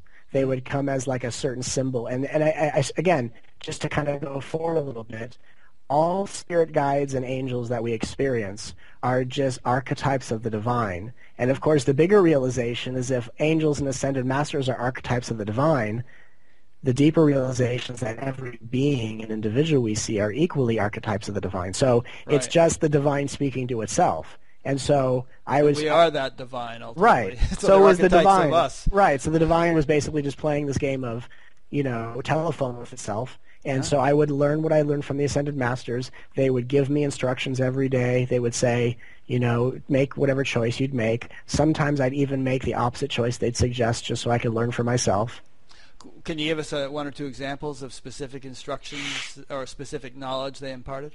Um, like I would be worried about something coming up, and they would say, just you know, let it go. It's not really important. Like and, a, te- a test at yeah, or so- or like I, for me, my my biggest when I used to take tests, by the way, um, I wouldn't study. I would I, my my greatest fantasy was trying to improv my way through everything. So so I never studied for tests. I always thought, let me just see if I could just you know feel it out, which Uh-huh. I don't recommend. But you know, anyway, at that age, I didn't have enough focus to really have an interest in school. Th- this that I was learning from the universe was my only interest. Um, but like I would have, like something would happen in an inter- interaction with people, like at school, or just you know how friends get in their little stuff, and I'd be worried about, oh, I guess I, you know, this means they hate me, or this girl's to break up with me, and you know, you're basically experiencing the loss and waiting for them to call and guarantee it. And so they'd say, "Oh, don't worry about it." And of course, I would sit there and not listen to that and just feel like you know I have the right to suffer or something like that. So there, or they, or they would say, um, they would, you know, I would say, "Oh, I'm going to go do this." They'd say, "Well, why don't you try this?" And I would deliberately do the opposite just to see that what they were offering me was was clear, and it also gave me the opportunity to not live my life subservient to this type of insight, but to be able to have the intelligence and willingness to say, I have the power to choose this, versus I have to do this. The universe is telling me I have to get an ice cream cone, versus I can just say, I'm just going to choose this. And so I would work with the Ascended Masters and Archangels. I worked with them for so many years. It all came to one big experience where they, you know, I went up into sometimes what happens, I'd close my eyes and go into a meditation, and I'd, I'd find myself whisked off into some other dimension and experiencing things. Um, and whenever I'd go into a different dimensional experience, the reason I knew it was a different dimensional experience is because the whole feeling of it feels different. When you experience different dimensions, the gravity of it feels different. It, everything just feels really different. So it, it's it's just it's a very surreal quality. So I went up into what is called the Akashic Records you know, which looks like to me what it looked like was the Lincoln Memorial, the outside of the Lincoln Memorial with the steps and the pillars, and there was a light table, and all the ascended masters were standing in front of the table waiting for me, and I kind of walk up, you know, hey guys, you know, little old me, you know, hey, and they said we want to show you something, and so they all lifted up their masks, which I didn't know were masks, and they were all me underneath. Hmm. And I and I gasped when it happened. But the funniest thing is I say to all these beings I'm in front of, and I said, I don't get it. Yeah. And so they said to me, what I'll say to you. They said if you were to go into your past and visit yourself as a child, that child you wouldn't see you as its evolution. It would see you as everything it doesn't know itself to be. So it could only see you as a celestial being or as a spirit guide. Mm. They said, we're not only what you're becoming, we're what you've already become, and we are here stepping back in the dream of time to visit ourselves in spiritual childhood. Hmm.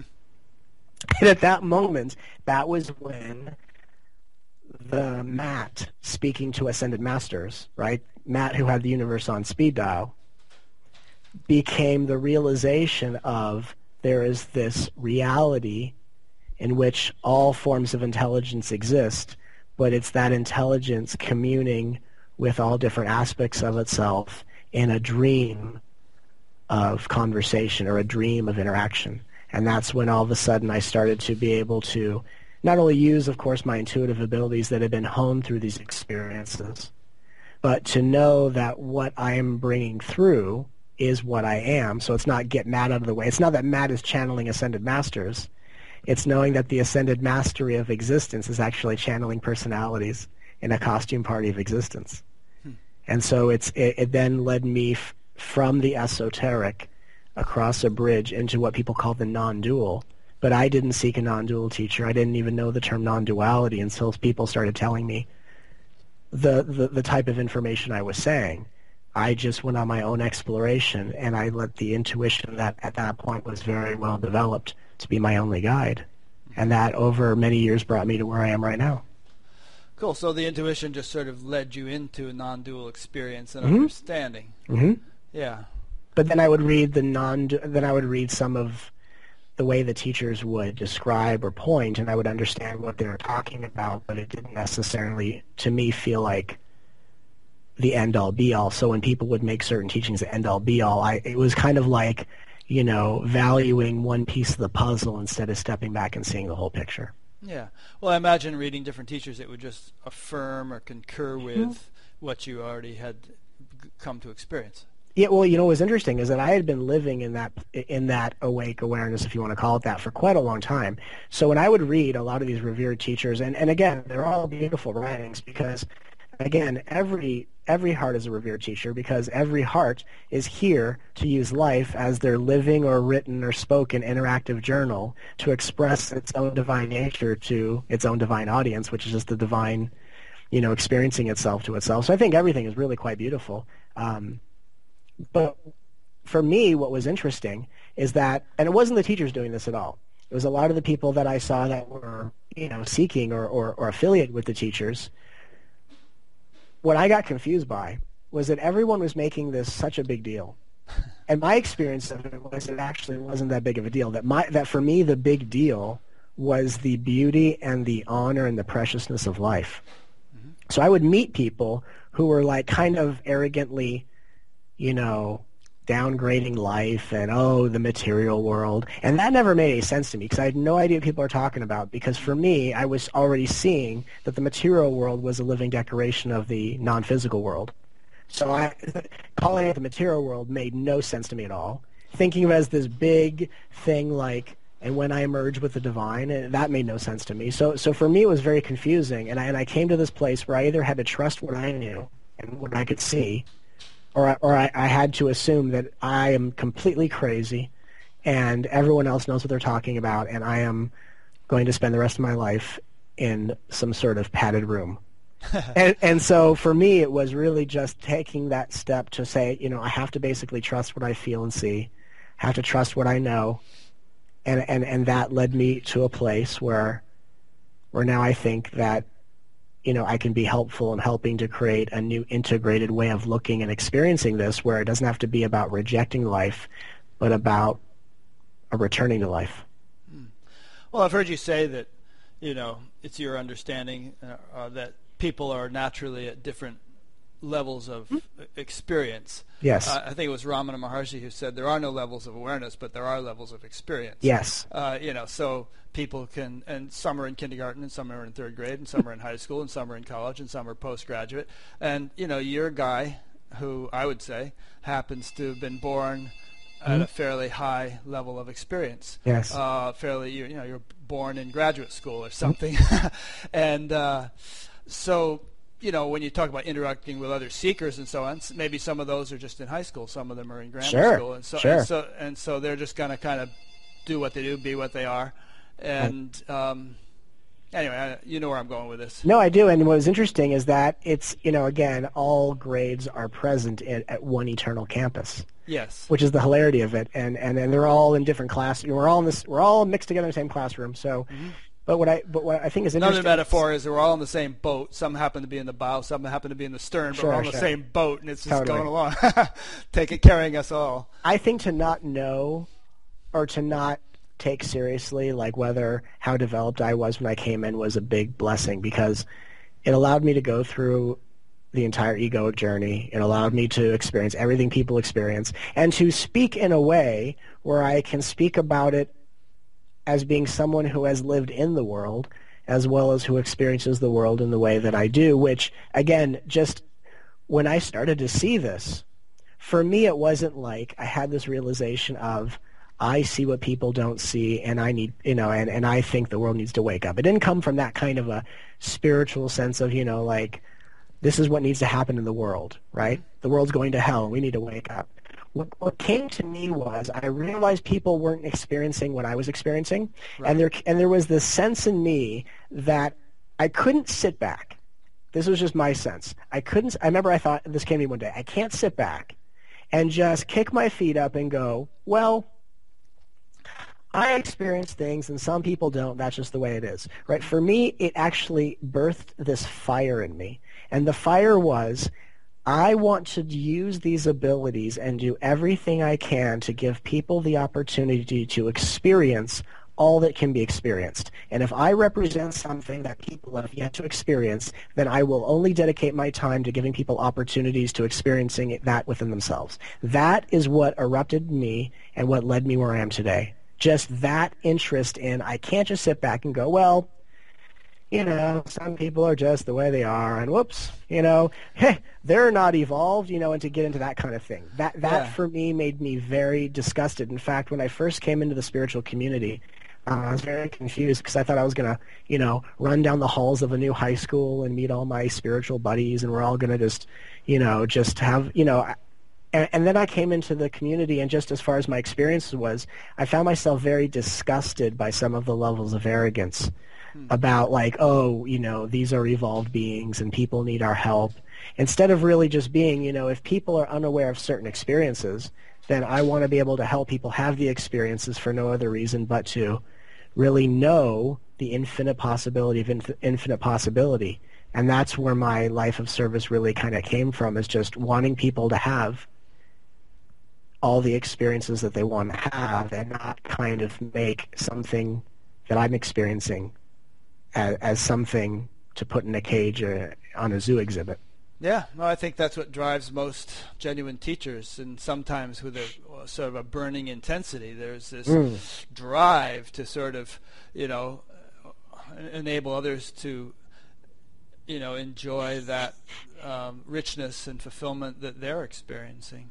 Absolutely, and and again, when I first came in the spiritual community, I saw, I would I would, I would experience like the spiritual community as a refuge from the material everyday life, the material world. And that never made sense to me because I didn't understand the whole idea of needing to take a break from everyday life. Like, for example, when I was a kid, a lot of people would find a lot of peace in nature. Mm-hmm. And as a kid, I never liked nature. Not that I didn't like it. I just didn't seem very impressed by it. And what I realized is that what I was already experiencing everywhere in the concrete jungles of Los Angeles mm-hmm. was the kind of space and break that people only felt in the stillness of nature. I didn't get that. By the way, I didn't even realize that I was like in my late 20s, early 30s. I just went around thinking my whole life that maybe I just don't appreciate nature. I didn't realize that that was something that I, from a very early age, already had experienced and realized. And of course, I didn't know I realized it because there was no, there was nothing else to compare it with. But mm-hmm. This idea of needing to take needing to escape life, the material world, for something more spiritually relevant. Or, you know, which on the esoteric school, on the esoteric level, people need to apparently escape their material world and go hang out with the angels in the higher realms, just like people in the non-dual community are trying to rest in the emptiness of awareness and trying to get away from the relative. I, I found that to be very confusing, and so what, what I started to, to see as I started to you know, have this burning desire to assist and just to give people the opportunity to experience all the things that, that are possible was to help people see in their own way that the relative and absolute are the same. Yeah, and having said all that, and having uh, and, and agreeing with what you just said, yeah. I would also I would also add that it's completely appropriate and fine for those who are so inclined to go into monasteries, totally. Mount Athos or whatever they that lifestyle. Yeah, uh, you know, because it's you know different strokes for different folks again. Well, you know, and it's it's not as if there is a wrong path, but right. there is a difference between how sincerely we approach it or how tainted our approach is based on our expectations or what we hope to get out of it. So, so there is either the strategy of expectation or there's the sincerity of exploration.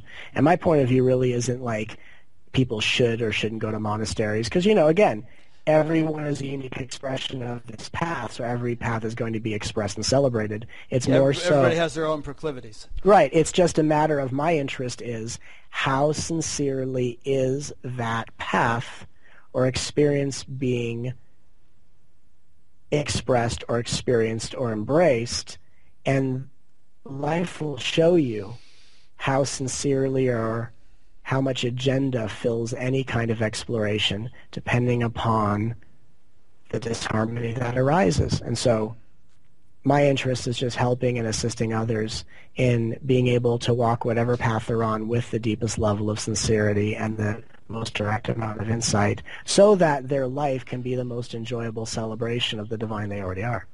So for you, was there any kind of moment which you could have marked on a calendar which at which there was like boom, awakening, or was it more of a grow, uh, kind of a subtle growth process from an early age that you, you really there were no radical, um, you know, shifts or, or jumps or? Right. Well, the lightning bolt getting that hit that, that, that was pretty that was pretty memorable in the uh, oh with the Ram Dass you mean? Ram Dass lightning bolt Shaktipat whatever was pretty uh, memorable and then of course um, the exploding energy, the egg exploding in my head and oozing out of my ears. The target oh, was pretty. Uh, target experience, yeah. was, was was pretty memorable. I remember once, um, and not that this was, I think, the point of arrival, but I just remember it as a very clear uh, memory. Was I had an I went on a walk around my neighborhood, and, and just this, I had this, you know, experience of of, of opening or awakening And I remember that moment the words came to me, not that the words I've held on to, but I just think it was pretty interesting, the words that came through was I was just standing on my block and I had this thought of I once was a person standing in a space mm. and now I'm the space where a person stands. Nice. And so it was like everything shifted and nothing happened at the same time. Yeah. So it's kind of like I, I took a walk around my neighborhood and at one point I, I turned the corner and I just walked out of myself. I'm sorry, your voice garbled right there. That was oh, important, important what you just said. So it's like I took a walk around my neighborhood, and as I turned a corner, I just walked out of myself. Ah. I just kept walking, almost like when you walk out of a pair of shoes. Yeah. I just walked, and I walked out of the shoes and kept walking, and the shoes were left behind. And then I realized what I realized, you know, I once was a person standing in a space, and now I'm the space where a person stands.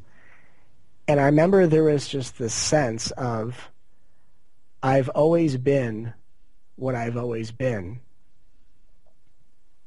I just thought it was always something else, right? Like I had always been myself. Right. I just thought that was a body, a personality to defend. I thought, you know, in a world of other different people, like I, so I've always been myself. That was the realization. But what I thought myself to be was what made it so confusing and painful. I see. You you thought yourself to be something other than that which you actually were. Right. So I'd always been myself. It's just what I thought that was was just decorations of that. But but in confusing that, of course, I had lived my life defending the honor, maintaining the integrity, or trying to cultivate and practice the accumulation of what added to the well-being of this character and trying to escape, push away, and overcome anything that put that at risk. And so, and, and then when I realized I am what I've always been, but just thought to be something it wasn't, that all kind of disappeared. And when I started experiencing life for the first time with nothing to seek and nothing to want and nothing to need, it wasn't for me like this realization of like, oh, that means I've experienced this or I'm in a state of non-attachment or there wasn't any of the, those kinds of ideas of this means something. It was actually a very surreal, odd sense. It was just, I had never experienced that before, and it wasn't bad. It wasn't negative. It was just, huh. And I remember that was the experience for me was, huh. Because I had never, I had never not needed, I had never not wanted, and so, and and so, the the funny realization for me was. was I was experiencing not wanting and not needing effortlessly and then I was laughing about how how any of this can ever be wanted. Hmm. You can't want this. You can't need this. You can only want and need your ideas of this. Right, and right. and yet even when you attain your ideas of what you think awakening is, that will be what you actually wake up from. Yeah. And so for me, if there was a point of arrival, it wasn't when I was eight or when I met the Ascended Masters and I realized they're all me and all that kind of stuff. The point of arrival if there was one, which it doesn't feel like there ever is one, for me in my journey was the realization of the spiritual dream is what I actually woke up from. It was waking up out of the spiritual journey, and in waking up out of the spiritual journey, I discovered life. And I discovered that spirituality for me, and the way I define it, is the willingness to embrace and celebrate the equality of life in every moment. So for me, life became spiritual. Every breath became spiritual. The world became my ashram. Every being was an ascended master. Everything I saw was the divine. And it still didn't exclude the fact that I would have moments of happiness and sadness, but it didn't mean anything anymore. Right? There was no grieving process when disappointment showed up. It was it was just a full willingness to step into every moment and nothing actually mattered but it wasn't like a withdrawal that it didn't matter. It was like a, it didn't i didn't mind. So i was it was i didn't mind so i, I just stepped into everything. Hmm. and yeah. Yeah. Cool. Alrighty well, you and your partner, Julie Dittmar, yeah. um, you travel, you teach, you give seminars or retreats or yes. you know one-on-one consultations and, and all sorts of things. Um, and we'll when we wrap up here, I'll I'll make some announcements about that and, and Okay. so on.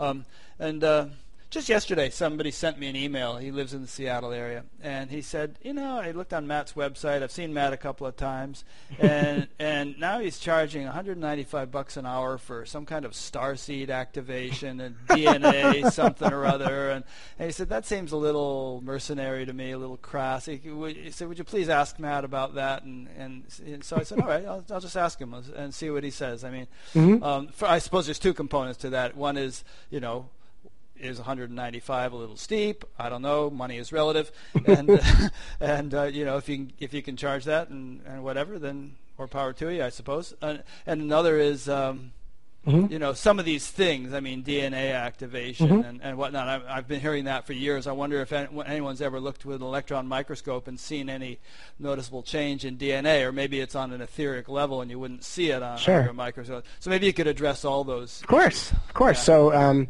well, when I started doing the Starseed activation, again, it was just spontaneously one day I had a conversation, a download come to me from the universe, which I go through downloads all the time. That's where I get all the teachings and all the, you know, things that I say that, you know, some people think is original difference because I just get it from that place. It just comes to me. And then I share what comes to me. And so then I was taught this process called the Starseed activation, which is to activate the dormant aspects of our multidimensional self and to activate the crystalline. Hasn't been told this. I really don't even. I'm not saying they're asking for the mechanics of it. They're, I'm just. It's just kind of coming through, and I'm like, okay. And they're showing me how to do it and how to work with someone and activate this on an etheric level. And again, because I'm very sensitive to energy and I actually see those etheric levels everywhere. For me, I understand.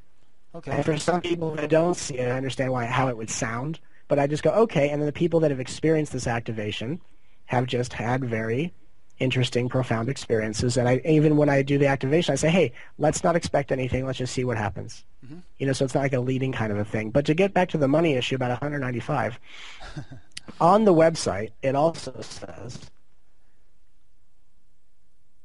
and I, and this is something that I do regularly that any person at any financial who's at any kind of financial situation in their life will be helped and served with these teachings and that if the price that is offered does not fit what is feasible or that would cause undue stress and harm to their financial stability uh, a donation can be made in whatever way fits their current financial climate, and they will be given the same exact opportunities, teachings, sessions that anyone else would be. And so I've and so I've never, I've never. They could like bake you some brownies and and send.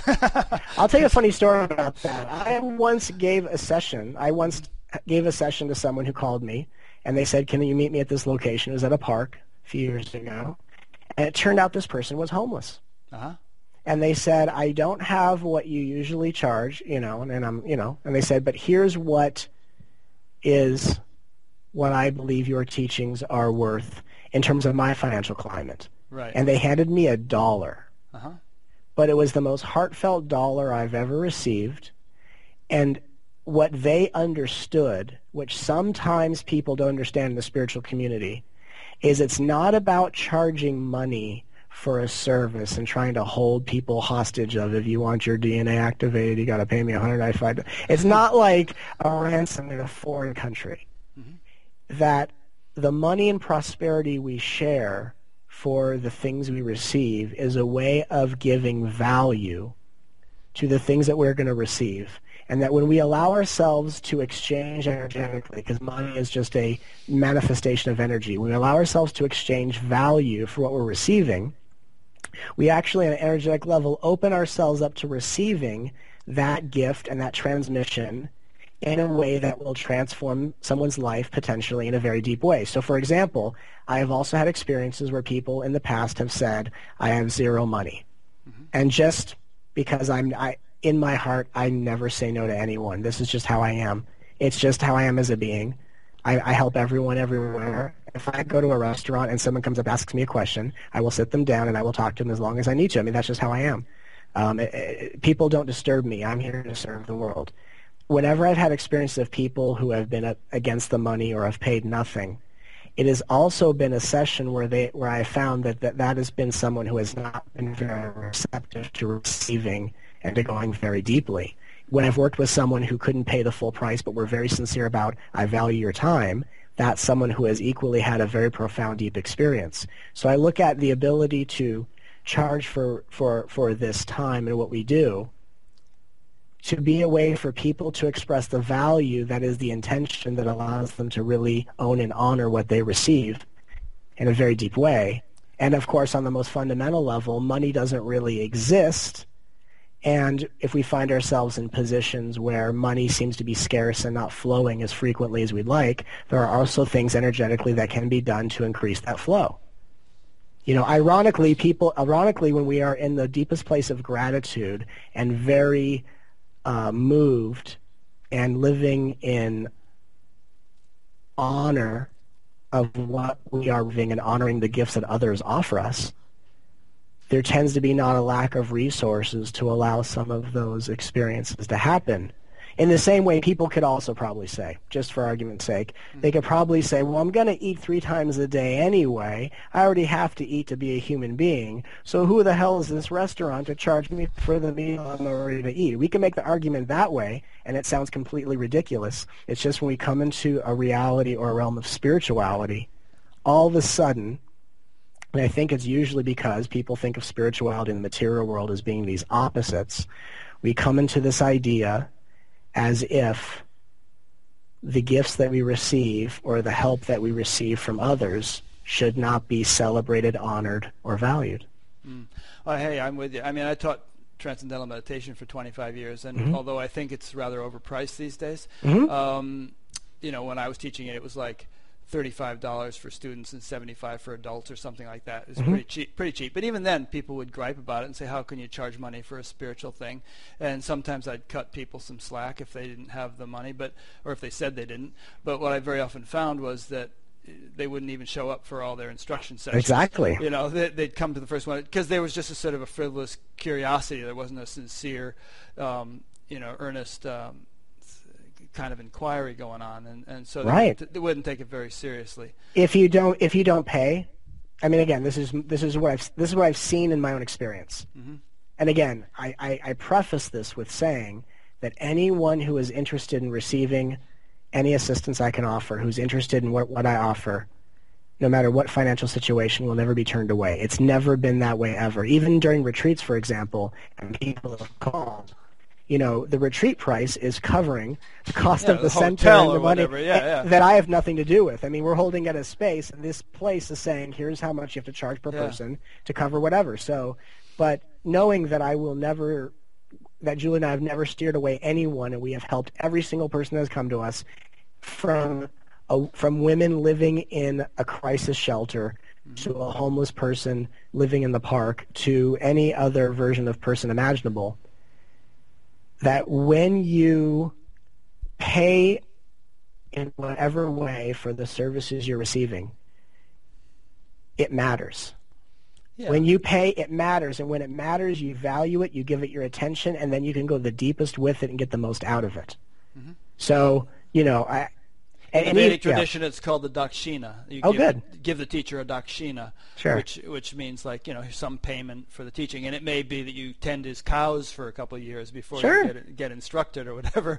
Um, in this in this day and age, that's not really practical, but um, you know, and you could also say that those who are able to pay, who do pay, kind of cover those who are homeless or living in shelters. I mean, happens all the time.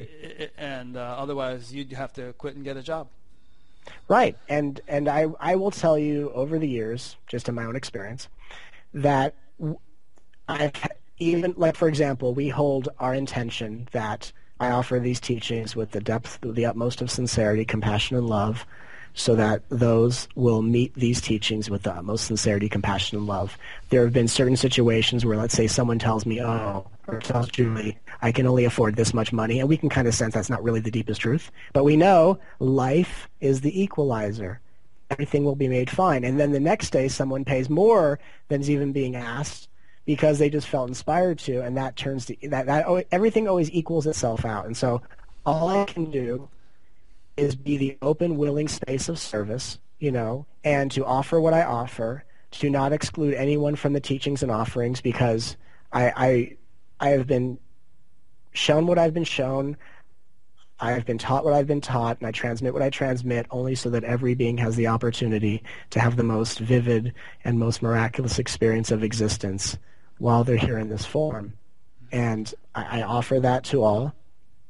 And I can tell you that it's only in certain spiritual circles that I really ever hear about that kind of um, money issue. And what's even more interesting is that over the years, as things have continuously deepened in my in my own evolution and seeing, a lot of those kinds of conversations have ended, and the frequency of the, have become uh, few and far between. So I think that's pretty interesting as well. Okay, so I think we've spent enough time on the money issue. Yeah, we covered it. It's a good topic, uh, though. It's a yeah, it's, it's, it's, worth addressing. It's worth addressing, and uh, I'm glad you were able. If to somebody brings it up, I mean, you know, so. Yeah, absolutely. They sh- they deserve an answer. So we, you've given a good one. Good. Let's yeah. let's let's end that chapter. So um, we we've spent about two hours now. Is uh, and I don't necessarily just want to end on the money note. Is there is there anything you'd like to say in conclusion that you know you want to leave people with? Well, I think that no matter what is said or what is spoken, that the intention behind the speaking is to embrace and to love all beings as they are however they appear, and to and to not confuse the fact that what I'm saying or what I'm pointing to to be able to see and illuminate uh, in ourselves what may have been previously overlooked has nothing to do with the fact of why I speak. I speak to embrace and to love all beautiful beings, to embrace the beauty of life that I see, and to allow all hearts to know how deeply they're loved, and to awaken that depth of love so that all that come into their field of vision can be loved as well. I, I speak only f- to celebrate love. I speak only as love, and I only see love to all those I speak to. And so, you know, I really, I really just, if I wish to end with anything, it's to really just know that I serve the love that I am, that you are, and that love is the only thing speaking these words. Beautiful. Well, thanks. Um, this has really been enjoyable, and you know, I'm, and I'll, I'll, say what I said in the very beginning, which is that when I met you, that's the impression I got. It was like this sort of love bomb, you know, and you know, like just great big warm hug and just lots of bliss, and you know, really a delightful person to interact with. Thank you. And Julie too, and, and please uh, give give Julie a big hug for me. Um, I will. Yeah, so let me make a couple quick concluding remarks. Um, I've been speaking with Matt Kahn, who lives in the um, Pacific Northwest, but who travels around giving talks and seminars and so on. He'll be doing a, a retreat or whatever you call it, what towards the end of February into March. Yes. And, and there's details on his website, which I will link to. And he's also going to give like a 10-day retreat in Greece, which sounds nice to me. Um, and uh, there's details about that on your website. And your website is truedivinepresence.com. True Divine Nature. TrueDivineNature.com, and I'll be linking to that from, from my website, so you don't have to remember that. Just go to batgap.com, B-A-T-G-A-P. Oh, and incidentally, we're recording this in mid-January of uh, 2012, so if you're seeing this two years later, those retreats have ended, but un- undoubtedly Matt will be doing something. So go to TrueDivineNature.com, and you'll see what he's up to. Um, and uh, and again, batgap.com, which is uh, you know acronym for Buddha at the gas pump, is the repository of all these interviews. Uh, there are over 100 of them now, and if you go there, you can see previous ones. You can sign up to be notified when new ones get posted. Uh, there's a little discussion group crops up around each interview. There's a podcast you can subscribe to so as to listen to this while you're cross country skiing, and. Uh, And probably, oh, and there's a donation button, and uh, if you feel the inclination to click on it, remember you have no free will. There's uh, no one doing anything, so just go. go, go, with, go with the flow. Because uh, speaking of money, I too can use a bit. Just bought a new computer, which is why you're seeing this in 720p instead of 4 640 by 480. In other words, it's gotten to, my new computer has given it the capability of higher resolution, and I paid for half of that with BatGap money and half of it with personal money, since I also use it for my business. So, in any case. Um, thank you very much, Matt, and thank you to thank those you. who are listening or have been wa- listening or watching. And we will see you next week.